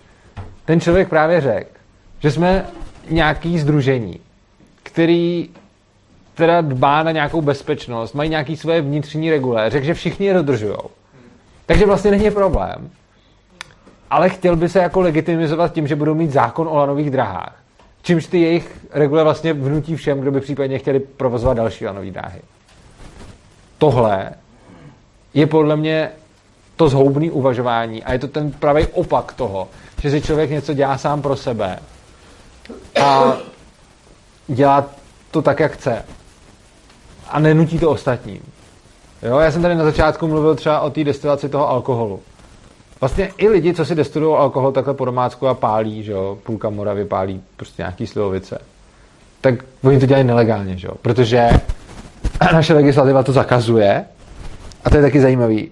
Třeba v různých zemích to má někde povolený, jo, třeba někde v Rakousku nebo v Polsku to mají povolený a vždycky je to povolený pro nějakou destilační kolonu do určité velikosti. Takže někde mají, tuším, nějaký ty naši sousedi mají třeba povolený, třeba, že to, je to dvoulitrový, je to, je to povolený nebo něco takového. Pak někde v Jugoslávii, tam to, tam to mají jako hodně, jako tradičně, tak tam to mají povolený třeba do 40 litrový nebo něco takového. No a v Čechách je to zakázaný. Takže prostě, když chcete pálit, tak, tak potřebujete eh, na to prostě povolení. Už to, že jdete a pálíte a na to povolení se vykašlete, tak si jdete svojí cestou za svoji zodpovědnost a děláte si to po svém. Mimochodem je zajímavý, že jako tady metanolová aféra, co tady před pár lety byla, se netýkala toho, že by někdo po domácku pálil a to je to, po čem se jde a to se zakazuje. Ta se týkala toho, že něco, co mělo na sobě nějaký státní kolky, bylo problematický. Že? A teď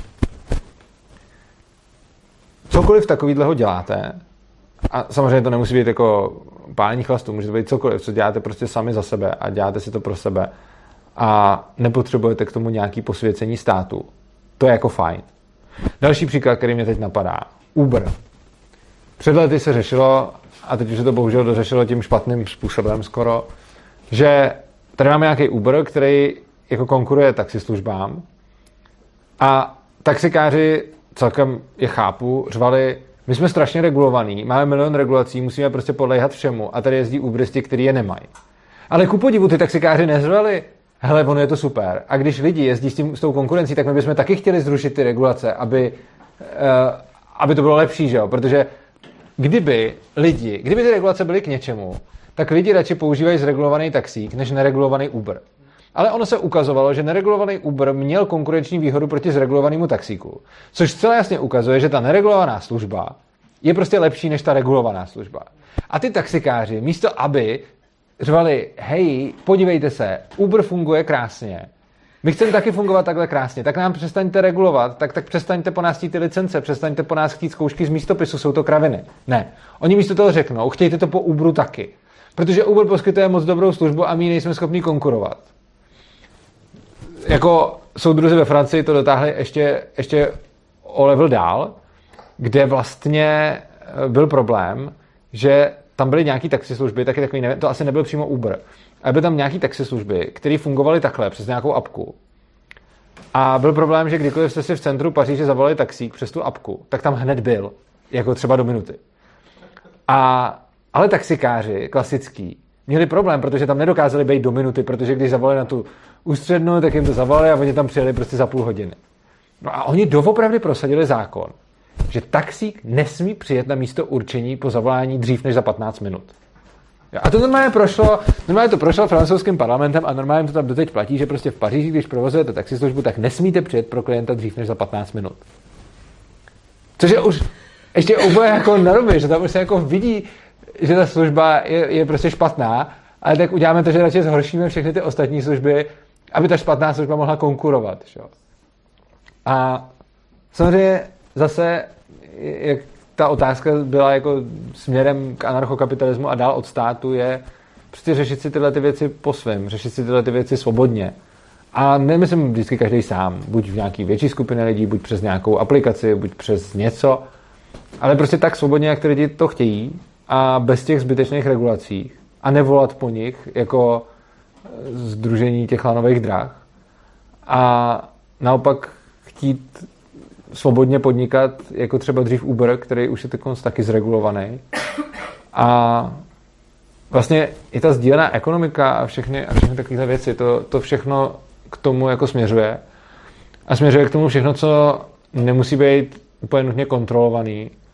Vlastně, když někam jdu a něco si kupuju, tak zásadně nechci účtenku. Jo, to je třeba další takový krok. Já zase nikoho k něčemu nenavádím, ale nikdy si účtenku neberu. Protože podle mě je dobrý si nebrat účtenku a zase tím nic jako neimplikuju. ale těch cest a těch drobností, které může člověk v životě udělat, je celá spousta. A myslím si, že každý si může vybrat z toho nepřeberného množství možností, který zrovna jemu vyhovují a který zrovna pro něj jsou dobrý. A může nějakým způsobem sám žít svůj život a tím mít ostatním příkladem. A hlavně vychovat svoje děti k těm hodnotám. A tohle to je, myslím, ta cesta. Další cesta je pro mě efektivní, já myslím a doufám, že je to, že tady s váma o tom mluvím. Ale každý má vlastně svoje metody a já jsem rád za každýho, ať to dělá, ať to dělá jak chce. Dotaz. Ano. Já jako hodně, hodně dumám vlastně na tou funkci státu a pořád se snažím představit vlastně už leta, co by se stalo, kdyby ten stát jako vyvanul hodně. Hmm. Pořád tam vidím samý katastrofické věci. Když... Mně se líbí, jak jste řekl vyvanul, že jste neřekl, kdyby se zrušil, to je ano, taky to zrušit stát. Vyvanul, to je hezký slovo. Kdyby stát vyvanul, to, to, to se zkusím zapamatovat. Ale otázka teda zní, to, čeho se bojím, nebo v té představě, že v té hypotetické mm-hmm. rovině, mně přijde, že když stát jakoby nastaví nějakou jako zprůměrovanou laťku, která mm. třeba ještě opetná jako korupcí a vlastně je to komplikovaný a neúplně dobrý, ale pořád to drží jako nějakou, nějaký jakoby úzký prostor, ve kterém se ty lidi pohybují a chovají. Přijde mi, kdyby tohle úplně zmizelo, třeba by se to týkalo, já nevím, třeba plotů nebo jakoby vlastnictví nebo něčeho, tak mi přijde, že část lidí, který má jakoby ten vnitřní, nějakou tu vnitřní morálku, nějakou jakoby vnitřní sebekázeň, tak vlastně nebudou chtít druhým ubližovat. Budou chtít jako bát svého blaha, ale blaha i jako toho celku širšího. Budou fungovat. Ale přijde mi, že tam vždycky bude ta část, která tohle nemá. Bude třeba si prostřílit cestu k nějakému svým sobeckému záměru nebo tak. A když tam nebude jakoby ta, ten státní koridor, nebo ten jakoby, že vlastně část společnosti se úplně zvrhne, ostatní kolem taky budou chytat nerva, nebude se vědět jak a najednou budou tam jako velký excesy je hrozně důležité rozlišovat stát jako organizaci od služeb, které poskytuje. Já rozhodně netvrdím, že by stát měl vyvanout a jeho funkce by neměly být ničím nahrazeny. Protože kdyby to tak bylo, tak to dopadne přesně tak, jak říkáte. Já neříkám, že nemá být nahrazená, že tady nemá, že není třeba starat se o fyzickou bezpečnost. Neříkám, že není třeba soudnictví, neříkám, že není třeba nějaký formy policie nebo něčeho takového. To, to netvrdím tyhle funkce jsou rozhodně zapotřebí a jsou v naší společnosti naprosto nezbytný. To, co říkám, je, že nemusí existovat jeden monopolista, který tyhle ty služby poskytuje, ale že je může poskytovat více subjektů a vzájemně si konkurovat. Což znamená, že já si rozhodně nemyslím, že by svět měl vypadat tak, že nikdo nebude dbát na naše bezpečí. Protože přesně by se stalo to, že by toho někdo zneužil. Já si myslím, že svět má vypadat tak, že nemá být jeden monopolista, který řekne, já dbám na vaše bezpečí a nikdo jiný tuhle tu funkci vykonávat nesmí. Já myslím, že by mělo být, že by každý měl mít tu možnost si o to starat sám, anebo nabídnout ostatním svoje služby a v tomhle oboru nějakým způsobem podnikat a poskytovat lidem něco. Takových subjektů může být víc a ty subjekty spolu můžou volnotržně závodit. A samozřejmě se na to dá říct, no dobře, a co když jeden ten subjekt bude tak velký a všechny si ovládne? No tak to se potom dostaneme do toho stavu, ve kterém jsme teď, do toho hodně špatného stavu, ve který je ten jeden velký subjekt, který vlastně všechny ovládnul a už jim nedovolí vykonávat tu činnost. Takže rozhodně je potřeba si uvědomit, že když říkám, ne zrušit stát, vyvanout stát, tak uh, že nechat vyvanout stát, to je pěkný. Takže tím nemyslím, nepotřebujeme jeho funkce, potřebujeme jeho funkce, ale myslím si, že by na ně neměl mít monopol.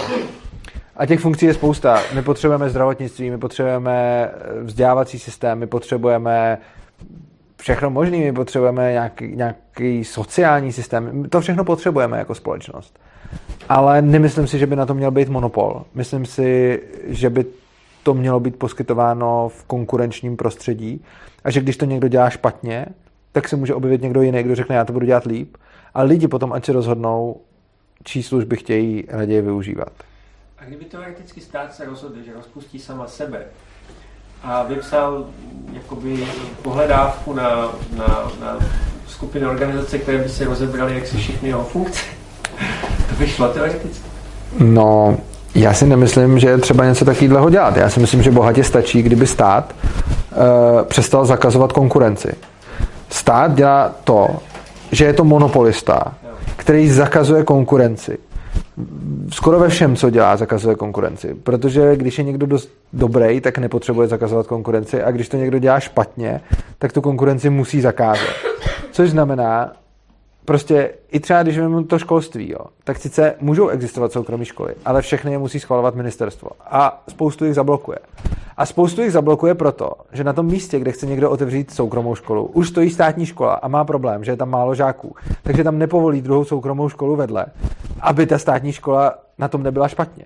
Což je přesně chování takového toho fakt ech monopolisty, co prostě si vyžad... Jo, my, my, my pořád říkáme, bojíme se monopolů. Jo?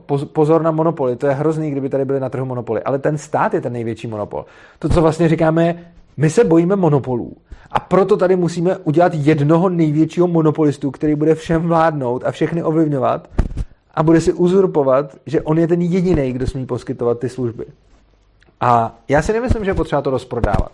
Já si myslím, že ten stát, jak je, může takhle zůstat a jediný co, tak by měl povolit sám sobě konkurenci kterou ale on nemusí schvalovat, která prostě může vzniknout. Takže, když si založit školu, založím školu a nepotřebuju k tomu žádný papír od ministerstva, nepotřebuju k tomu nic, ale zároveň, když potom do té školy chodí děti, tak se nestane to, že by je stát vzal rodičům za to, že neplní povinnou školní docházku, protože ono je to tady udělané tak, že je povinná školní docházka, ale je povinná školní docházka pouze do takových škol, kterým, kterým ministerstvo udělilo tu akreditaci takže to dítě musí chodit do takové školy. A když by chodilo do školy, který, kterou ministerstvo nepovolilo, tak ho tomu rodiči vezmou. A já tvrdím, povolme konkurenci. Povolme konkurenci ve zdravotnictví, povolme konkurenci ve školství, povolme konkurenci ve vědě, povolme konkurenci v bezpečnosti, povolme konkurenci všude. A když tohle uděláme, tak potom se může ukázat, jestli ten stát je nebo není potřeba a kde je potřeba.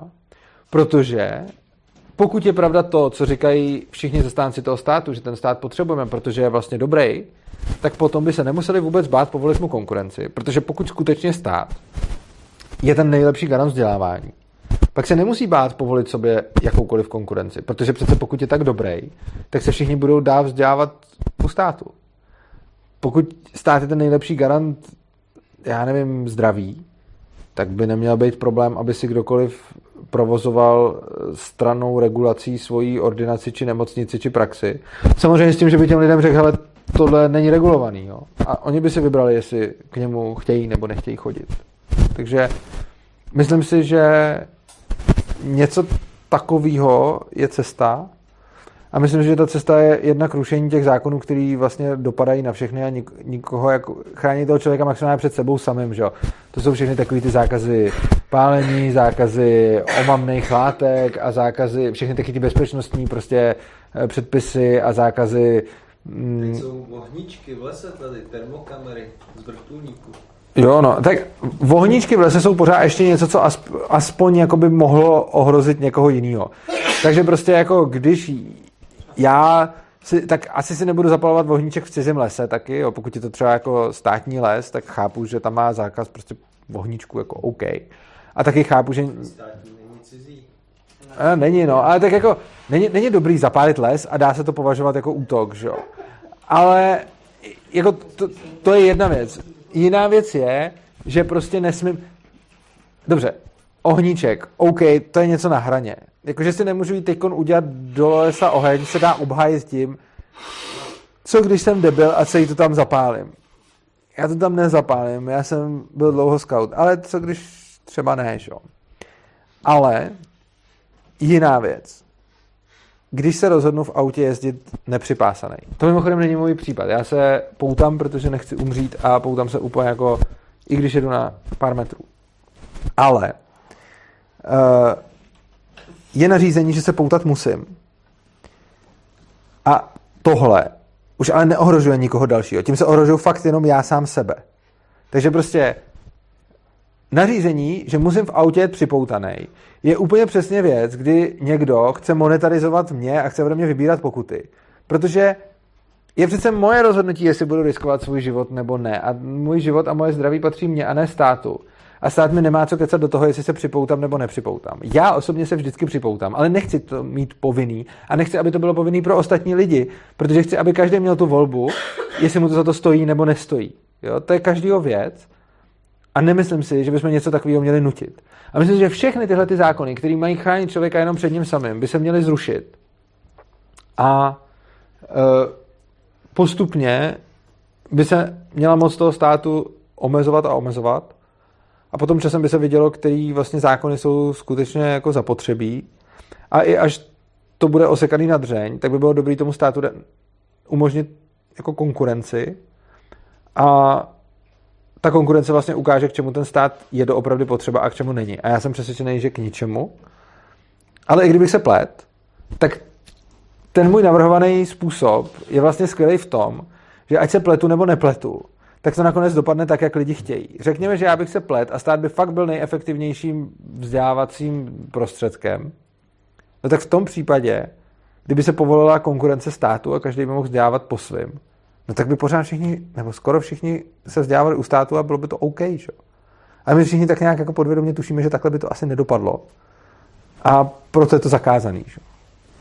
Ale na to je fakt pěkný, na té povolení konkurenci, že i kdybych neměl pravdu a i kdybych se plet, tak se prostě jenom nestane nic a jenom bude ta konkurence povolená a nikdo ji nebude moc využívat. Ale pokud se nepletu, no tak nahradíme neefektivní způsob efektivním. A to je fajn, na tom nelze moc ztratit.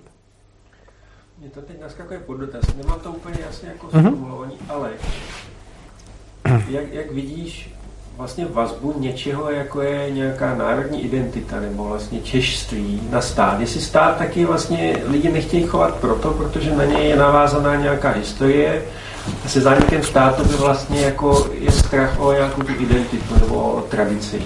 Já myslím, že stát zneužívá eh, nějakého národního cítění a národní identity. Myslím si, že máme národní identitu. Ku příkladu, já třeba kvůli konotaci se státem sám sebe nenazývám vlastencem. Ale miluju český jazyk, miluju spoustu míst v této zemi. A neříkám celou tuhle zemi, protože já nemiluju celou Českou republiku přesně tam tudy, kudy je na, čá, na mapě nakreslená ta čára. Čo? A mám hrozně rád místa, kde žiju, mám hrozně rád místa, kde se vyskytuju.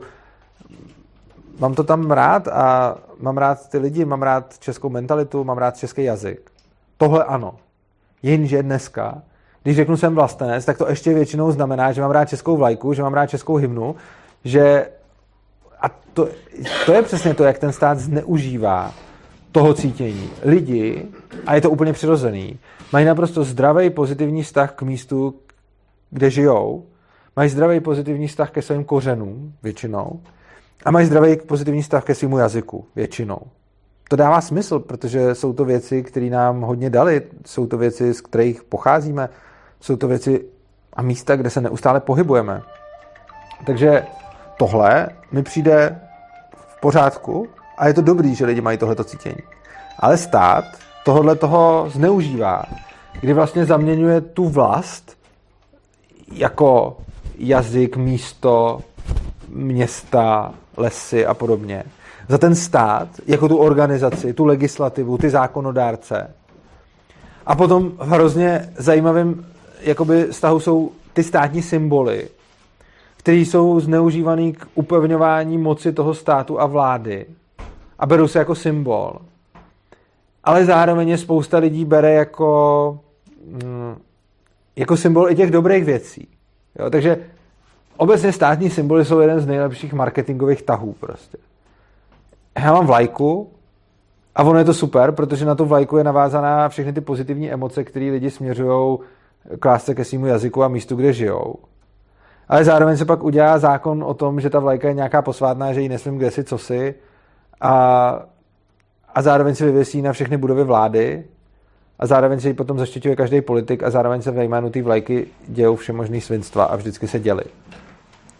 A když se podíváme prostě třeba na světové války a podobně, to bylo přesně zneužití tohoto principu. Lidi měli rádi svou vlast, měli rádi svůj jazyk, měli rádi místo, kde žijou. A přišli nějaký jiný lidi, kteří chytře tohoto zneužili a v podstatě v nich vyvolali dojem, pokud máte rádi tenhle ten jazyk a tuhle vlast, tak teď musíte jít vzít pušku a zastřelit tamhle toho člověka, který jste nikdy v životě neviděli. A pak ještě jednoho a pak tam umřít. A ačkoliv se to v dobách světových válek dělo jako hodně extenzivně, tak ono se to tak víceméně děje doteď. A to národní cítění je strašně moc jako zneužitelný. A já si myslím, že kdybychom tady neměli stát, tak lidi pořád budou mít nějaký národní cítění, pořád budou cítit příslušnost k místu, příslušnost k jazyku, pořád budou cítit tyhle ty příslušnosti, ale už nebudou nuceni uctívat nějaký symboly. Což jsou mimochodem náboženský symboly. To je, uh, je hrozně zajímavý, že tady po mnoho set let vládlo jako náboženství a lidi se téhle vlády zbavili a pak to náboženství jenom vyměnili za jiný, za etatismus.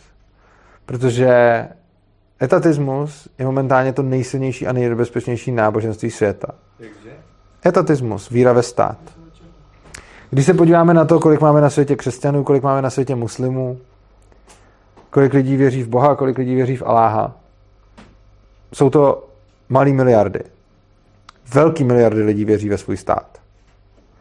A ono to má stejný jako příznaky. Ono to vypadá velice podobně. Ono prostě člověk věří, má tam ty náboženské symboly, že jo? jak někde máte kříž, někde máte českou vlajku, máte, musíte něco uctívat. Že? Už od malička se to učíte uctívat. To je, přijete do školy a tam se, než vůbec se dostanete k nějakému kritickému uvažování na tohle téma, tak se naučíte uctívat vlajku, hymnu, vybarvujete lipový lístečky v pracovním sešitě. Naučíte se... Prezident vysí na zdi, přesně tak. Státní znak vysí na zdi.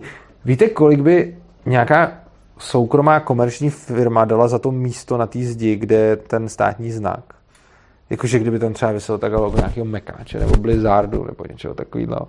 Za to by zaplatil obrovský prachy, že?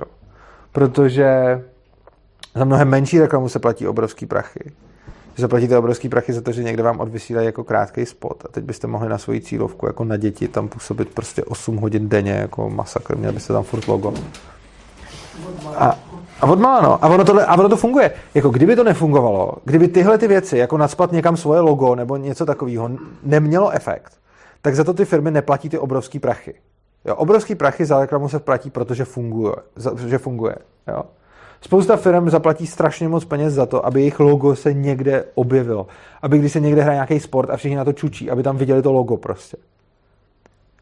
Takže to zjevně funguje a všichni to uznávají, všichni to vědí a nikdo neřekne, na mě to nefunguje, na mě ta reklama nefunguje, na mě jsou krátký, protože nám to zapisuje do podvědomí a víme, že to tak je.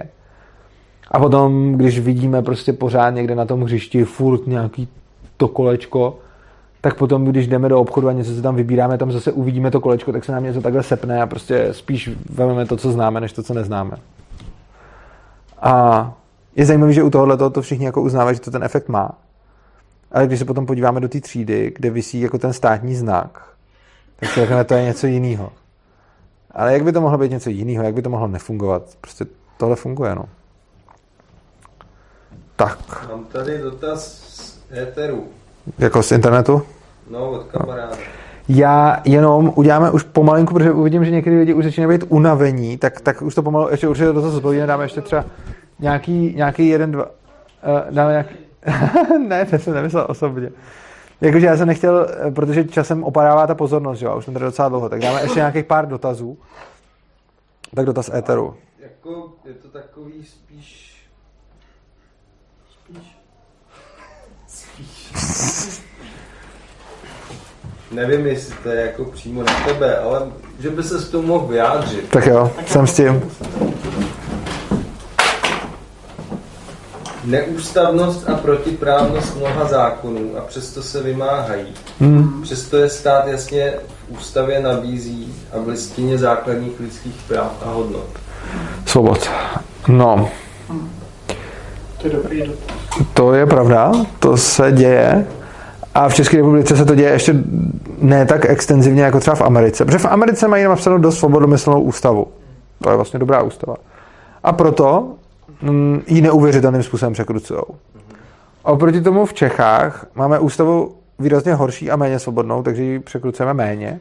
Ale ano, jsou tady protiústavní zákony a ano, vymáhají se, protože prostě úplně stejně tady jako v té Americe o tom, co je a není protiústavní, rozhoduje ústavní soud. A ten, když rozhodne, že i něco, co zjevně je protiústavní už od pohledu, tak když ten ústavní soud řekne, že není, no tak smůla. A pak se vymýšlí, pak se vymýšlí nějaký jako obezličky. Ten soud samozřejmě podléhá politickým a mediálním tlakům. Jo? Ono se tvrdí, že ty soudy jsou nezávislí, jenže to je absurdní, nejsou nezávislí. On podléhá tlakům jako kdokoliv jiný. A potom, uh, vy třeba, před nějakou dobou byla zavedena objektivní odpovědnost provozovatele vozidla. O co šlo? Šlo o to, že my podle základ, listiny základních práv a svobod v článku 37 máme právo nevypovídat proti sobě nebo proti nějakým lidem, co máme rádi. A to dává smysl, to právo nevypovídat proti sobě je základ jako našeho vůbec jako právního systému a nevypovídat proti svým blízkým je zase apel na nějaké hodnoty, které jako tady v té společnosti uznáváme. No a lidi toho využívali. Jak? Někde jel autem, bylo nafoceno na radaru to auto eh, a člověk odmít jako zdetekovat řidiče, protože to byl někdo je- jemu blízký. Uh, nebo to byl i on sám, že? ale člověk nemusí ani proti sobě. A začalo se tomu v médiích říkat trik s osobou blízkou. Uh, využití ústavního práva, doopravdy využití, se nazvalo trikem, protože se nevybíral dostatek pokut. A byl nějaký monetární zájem vybírat pokuty. A tomuto monetárnímu zájmu bránila ústava. A začalo se tomu říkat trik, teda. Ten defense, o kterém jsem tady mluvil, na to správně řekl, za jak dlouho budeme tušit o triku s advokátem, což znamená, že si najmu advokáta, že? Tak mám právo, že? Tak je to trik s advokátem, že se obhájím. No a takzvaný trik s osobou blízkou, eh, což je ale... z nějakého důvodu se celá veřejnost v té době shodovala, že nevypovídat v takovém případě je jako právní klička. Že je to obcházení toho zákona. Ale přitom to je využití ústavního práva. To, že jedu v autě, někdo mě tam vyfotí a já odmítnu říct, ano, byl jsem to já, nebo odmítnu dát jméno toho člověka, co tam seděl, je využití mýho ústavního práva nevypovídat. Ale když se z toho udělal mediální kolotoč, že to je vlastně trik a že to je jako klička v zákoně, což není, protože to nevypovídání je tam přesně z tohoto důvodu, abych nemusel práskat někoho blízkého nebo sebe, že? Prostě. Tak člověk řekl, to auto řídila osoba blízká a já se k tomu nebudu vyjadřovat a tím pádem ho museli pustit a nevybrali pokutu. No a přemýšleli úřady, co s tím a vymysleli něco, co je úplně zjevně protiústavní a to je objektivní odpovědnost provozovatele vozidla. Což znamená, že když já jsem provozovatel vozidla, tak mojí povinností je zajistit, aby s tím vozidlem nebyly páchané přestupky. A v praxi to znamená, že když někdo spáchá mým vozidlem jako provozovatele přestupky, tak ten flaster přijde mně a já mám možnost buď napráskat toho řidiče, anebo zaplatím pět tisíc pokuty e, za správní delikt. To v podstatě znamená spoplatnění využití mýho ústavního práva. Tohle je zcela jasně protiústavní. Ale jako, každému to je jedno, protože to tak prostě je. A protože je tady nějaký zájem na tom vybírat ty pokuty, mají na tom zájem obce, mají na tom zájem politici, mají na tom zájem všichni. A když byla hodně zmanipulovaná veřejnost médií, tak se to tak bere prostě. A je spousta dalších případů, kdy jako si z naší ústavy děláme prostě jako nic. Ale ona ta ústava je stejně jako dost špatná.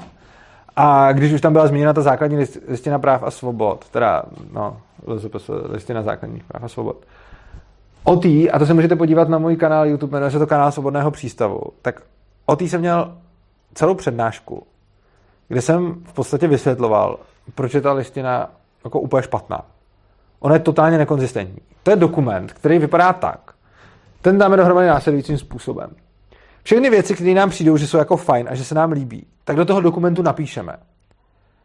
A protože se nám líbí spousta věcí, které nějakým způsobem jdou proti sobě, tak tam jsou prostě věci, které jdou proti sobě a které si protiřečí. Já tam ukazuju spoustu příkladů, kdy je prostě v té listině napsáno něco a pak je tam napsáno něco, co tomu odporuje. Příklad. Listina základních práv a svobod mi umožňuje svobodu slova a volně se vyjadřovat. Ale zároveň mi taky umožňuje právo na dobrou pověst, aby nikdo nepospo- nepoškozoval. Fajn. Na obojí se podíváme a řekneme, to je dobrý prostě. Svobodně se vyjadřovat, to je super, to chceme. A dobrou pověst, no to taky chceme. Ale ono to jaksi nejde spolu prostě. Buď já můžu o komkoliv z vás začít přát na internet, co já si o vás myslím, ale tím poškozuju vaše dobrý jméno, nebo můžu poškozovat, pokud to bude něco špatného. A, a takže buď máte vy právo na dobrou pověst, anebo já mám právo na to se svobodně vyjádřit. Jo, těžko jde jako obojí. A svobodně se vyjadřovat se potom z toho udělalo to, že to vlastně znamená svobodně se vyjadřovat jenom tehdy, když je to pravda, a to, když je to pravda, znamená, když soud uzná, že je to pravda. Což jako už není moc svobodně. Jako.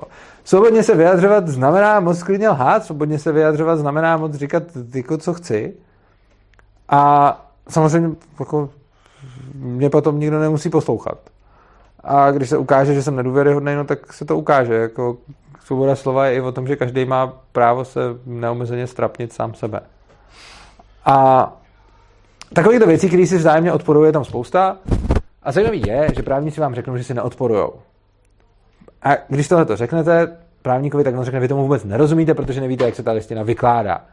Že se poměřuje, který právo je jako v, tý, v tom daném případě důležitější a že prostě teda, když je tam nějaký konflikt, tak se teda vybere, který právo je důležitější a, a, a podle toho se to určí. Pak je otázka, proč vůbec máme takovouhle listinu práv a svobod, ve kterých jsou teda dvě práva, které jsou v konfliktu. A když teda mi zaručuje něco jedno, ale to druhý mi říká, že ne, no tak to je k ničemu a jenom to vytváří nejistotu. A je to fakt o tom, že jsme jenom sepsali nějaké věci, které nám přišly od pohledu hezký. Jo, nebo taky. Úplně první věc v té listině je napsáno, ten první paragraf, nebo tak ten píše něco jako, já si to nepamatuju přesně, ale je tam něco jako, všichni lidi jsou si před zákonem a ústavou rovni. Prostě, že všichni jsme si rovni prostě. A čteme a o stránku dál je tam, co se o tom, že jako ženy, děti a starci nebo něco takového mají nějakou se k ním nějak máme chovat, nebo mají nějaký, já, já jsem to zapomněl, já si to nevybavuju, ale je tam prostě přímo vyjmenováno, že tyhle ty skupiny lidí mají mít nějaký prostě privilegium. to jsem zrovna nemyslel, ale mají, mají nějaký, je tam přímo v té listině napsáno nějaký privilegium pro, pro ty skupiny. Já neříkám, že není dobrý dát dětem, ženám a starcům nějaký privilegia. Proč ne? Ale říkám, že je strašně hloupý napsat do jednoho dokumentu na začátek všichni jsme si rovni a potom tam vypsat skupiny, které jsou si rovnější prostě. To není dobrý. A potom se to teda jako posuzuje a potom ty právníci teda výjdou z toho, eh, který to právo je jako víc hájeno a to z toho dělá v podstatě úplně gumový dokument. A pokud mám v jednom dokumentu dvě práva, které jdou proti sobě a pak má někdo posuzovat v konkrétním případě, eh, který to právo bylo důležitější, no tak to k tomu rovnou nemusí mít ten dokument a rovnou může posuzovat, který právo bylo důležitější bez toho, aby ten dokument existoval. Že? No. Tam je třeba, že můžeš vlastnit jako svobodný člověk, můžeš mít vlastnictví, že jo? Jo, to tam je, no. A je tam rovnou taky udělaná výjimka na to, že ti to smí být zdaněno. Aha. A asi nějak vlastně. Jo, to tam to přímo vlastně základních práv. To tam kdy dopsal. To tam nikdo nedopsal, to tam bylo už podle mě od začátku. Myslím, že jo. Uh, ale zrovna u práva na majetek je tam rovnou napsáno, že to může být zdaněno a možná jak vyvlastněno v nějakých případech. Jako, něco, jako je, je, to tam přímo jako takhle napsáno omezeně. Ale jsou tam i dobrý věci, ne, ty ústavy? Tak jako oni jsou tam dobré věci, ale blbý je, že já jsem neříkal, že to je celý špatný, já jsem říkal, že ono si to odporuje, takže tím to pro mě trošku pozbývá smyslu. Jakože je tam třeba ta svoboda slova, to je super, že jo. A jo, jsou tam dobré věci. Jenom jsou tam taky třeba blbý výjimky, jako ku příkladu je tam napsáno, že uh, člověk nesmí být jako nucený k nuceným pracím, což je určitě jako dobrý, jako nechceme tady mít nějaký prostě nucený otrokářství. Ale je tam hned napsáno, že to má výjimky, třeba při povinné vojenské službě. Takže tam máme, hez, a taky nějaký, brand, nějaký vězni a takhle. Takže tam máme jako rovnou napsáno, teda tuším, takže tam rovnou napsáno jako, že otrokářství to je blbý, to ne, to je jako skvělý. A hned za B je tam, no ale když to dělá stát jako na, na, na vojnu, tak v pohodě. A teď sice už jako není v zákoně eh, jako povinná vojna, ale v té ústavě to tam pořád je. Což znamená, že jako ústava to nezakazuje a dokonce to explicitně povoluje. Jo? A zajímavý je, že třeba k povinné školní docházce to tam ani ta výjimka není. Jo? Čili jako ta ústava nám zaručuje tu svobodu, ale nikoho nenapadlo, že když zaručuje všem tu svobodu a že teda všichni jsme si rovni, tak by to mělo zaručovat tu svobodu i těm dětem. A že zavřít někoho do školy taky není úplně košer, protože to by mělo být protiústavní. Jo? A ona je tam, zase ale je tam rovnou ta povinná školní docházka jo, v té ústavě. Takže tohle je, tohle je jakoby dost hloupý, že vlastně je tam, že, že to listina, která jako zaručuje na jednu stranu svobodu lidem, a na druhou stranu tam rovnou píše povinná školní docházka, což je přesně proti tomu. Ale tam se ani ta výjimka neuvedla, protože nikoho asi nenapadlo, že ty děti jsou taky vlastně jako lidi. Což je zase vtipný s tím prvním bodem, že všichni jsme si rovni a tak dále. No. No, Takže- Není tam třeba někde chyba, mezera, že by se to dalo upgradeovat? Že to základní listina vlastně na to nemyslela, že se sama přepíše. Ne, tohle to je celá, celá ta, já mluvím teď jenom o, já mluvím jenom o té listině. Co, celý tohle, to, co tady řešíme, je, je právě ta listina. No právě, A no, že bychom ji upgradeovali. No, tak prostě to jde, no. A je potřeba na to ústavní většinu a potom ještě musí ústavní soud schválit, že ta úprava, kterou děláme, není protiústavní, což je jakoby sama o sobě... No, uh, ale... Ale tak jako všechno jde, když je na to dostatečný mediální tlak. Nicméně...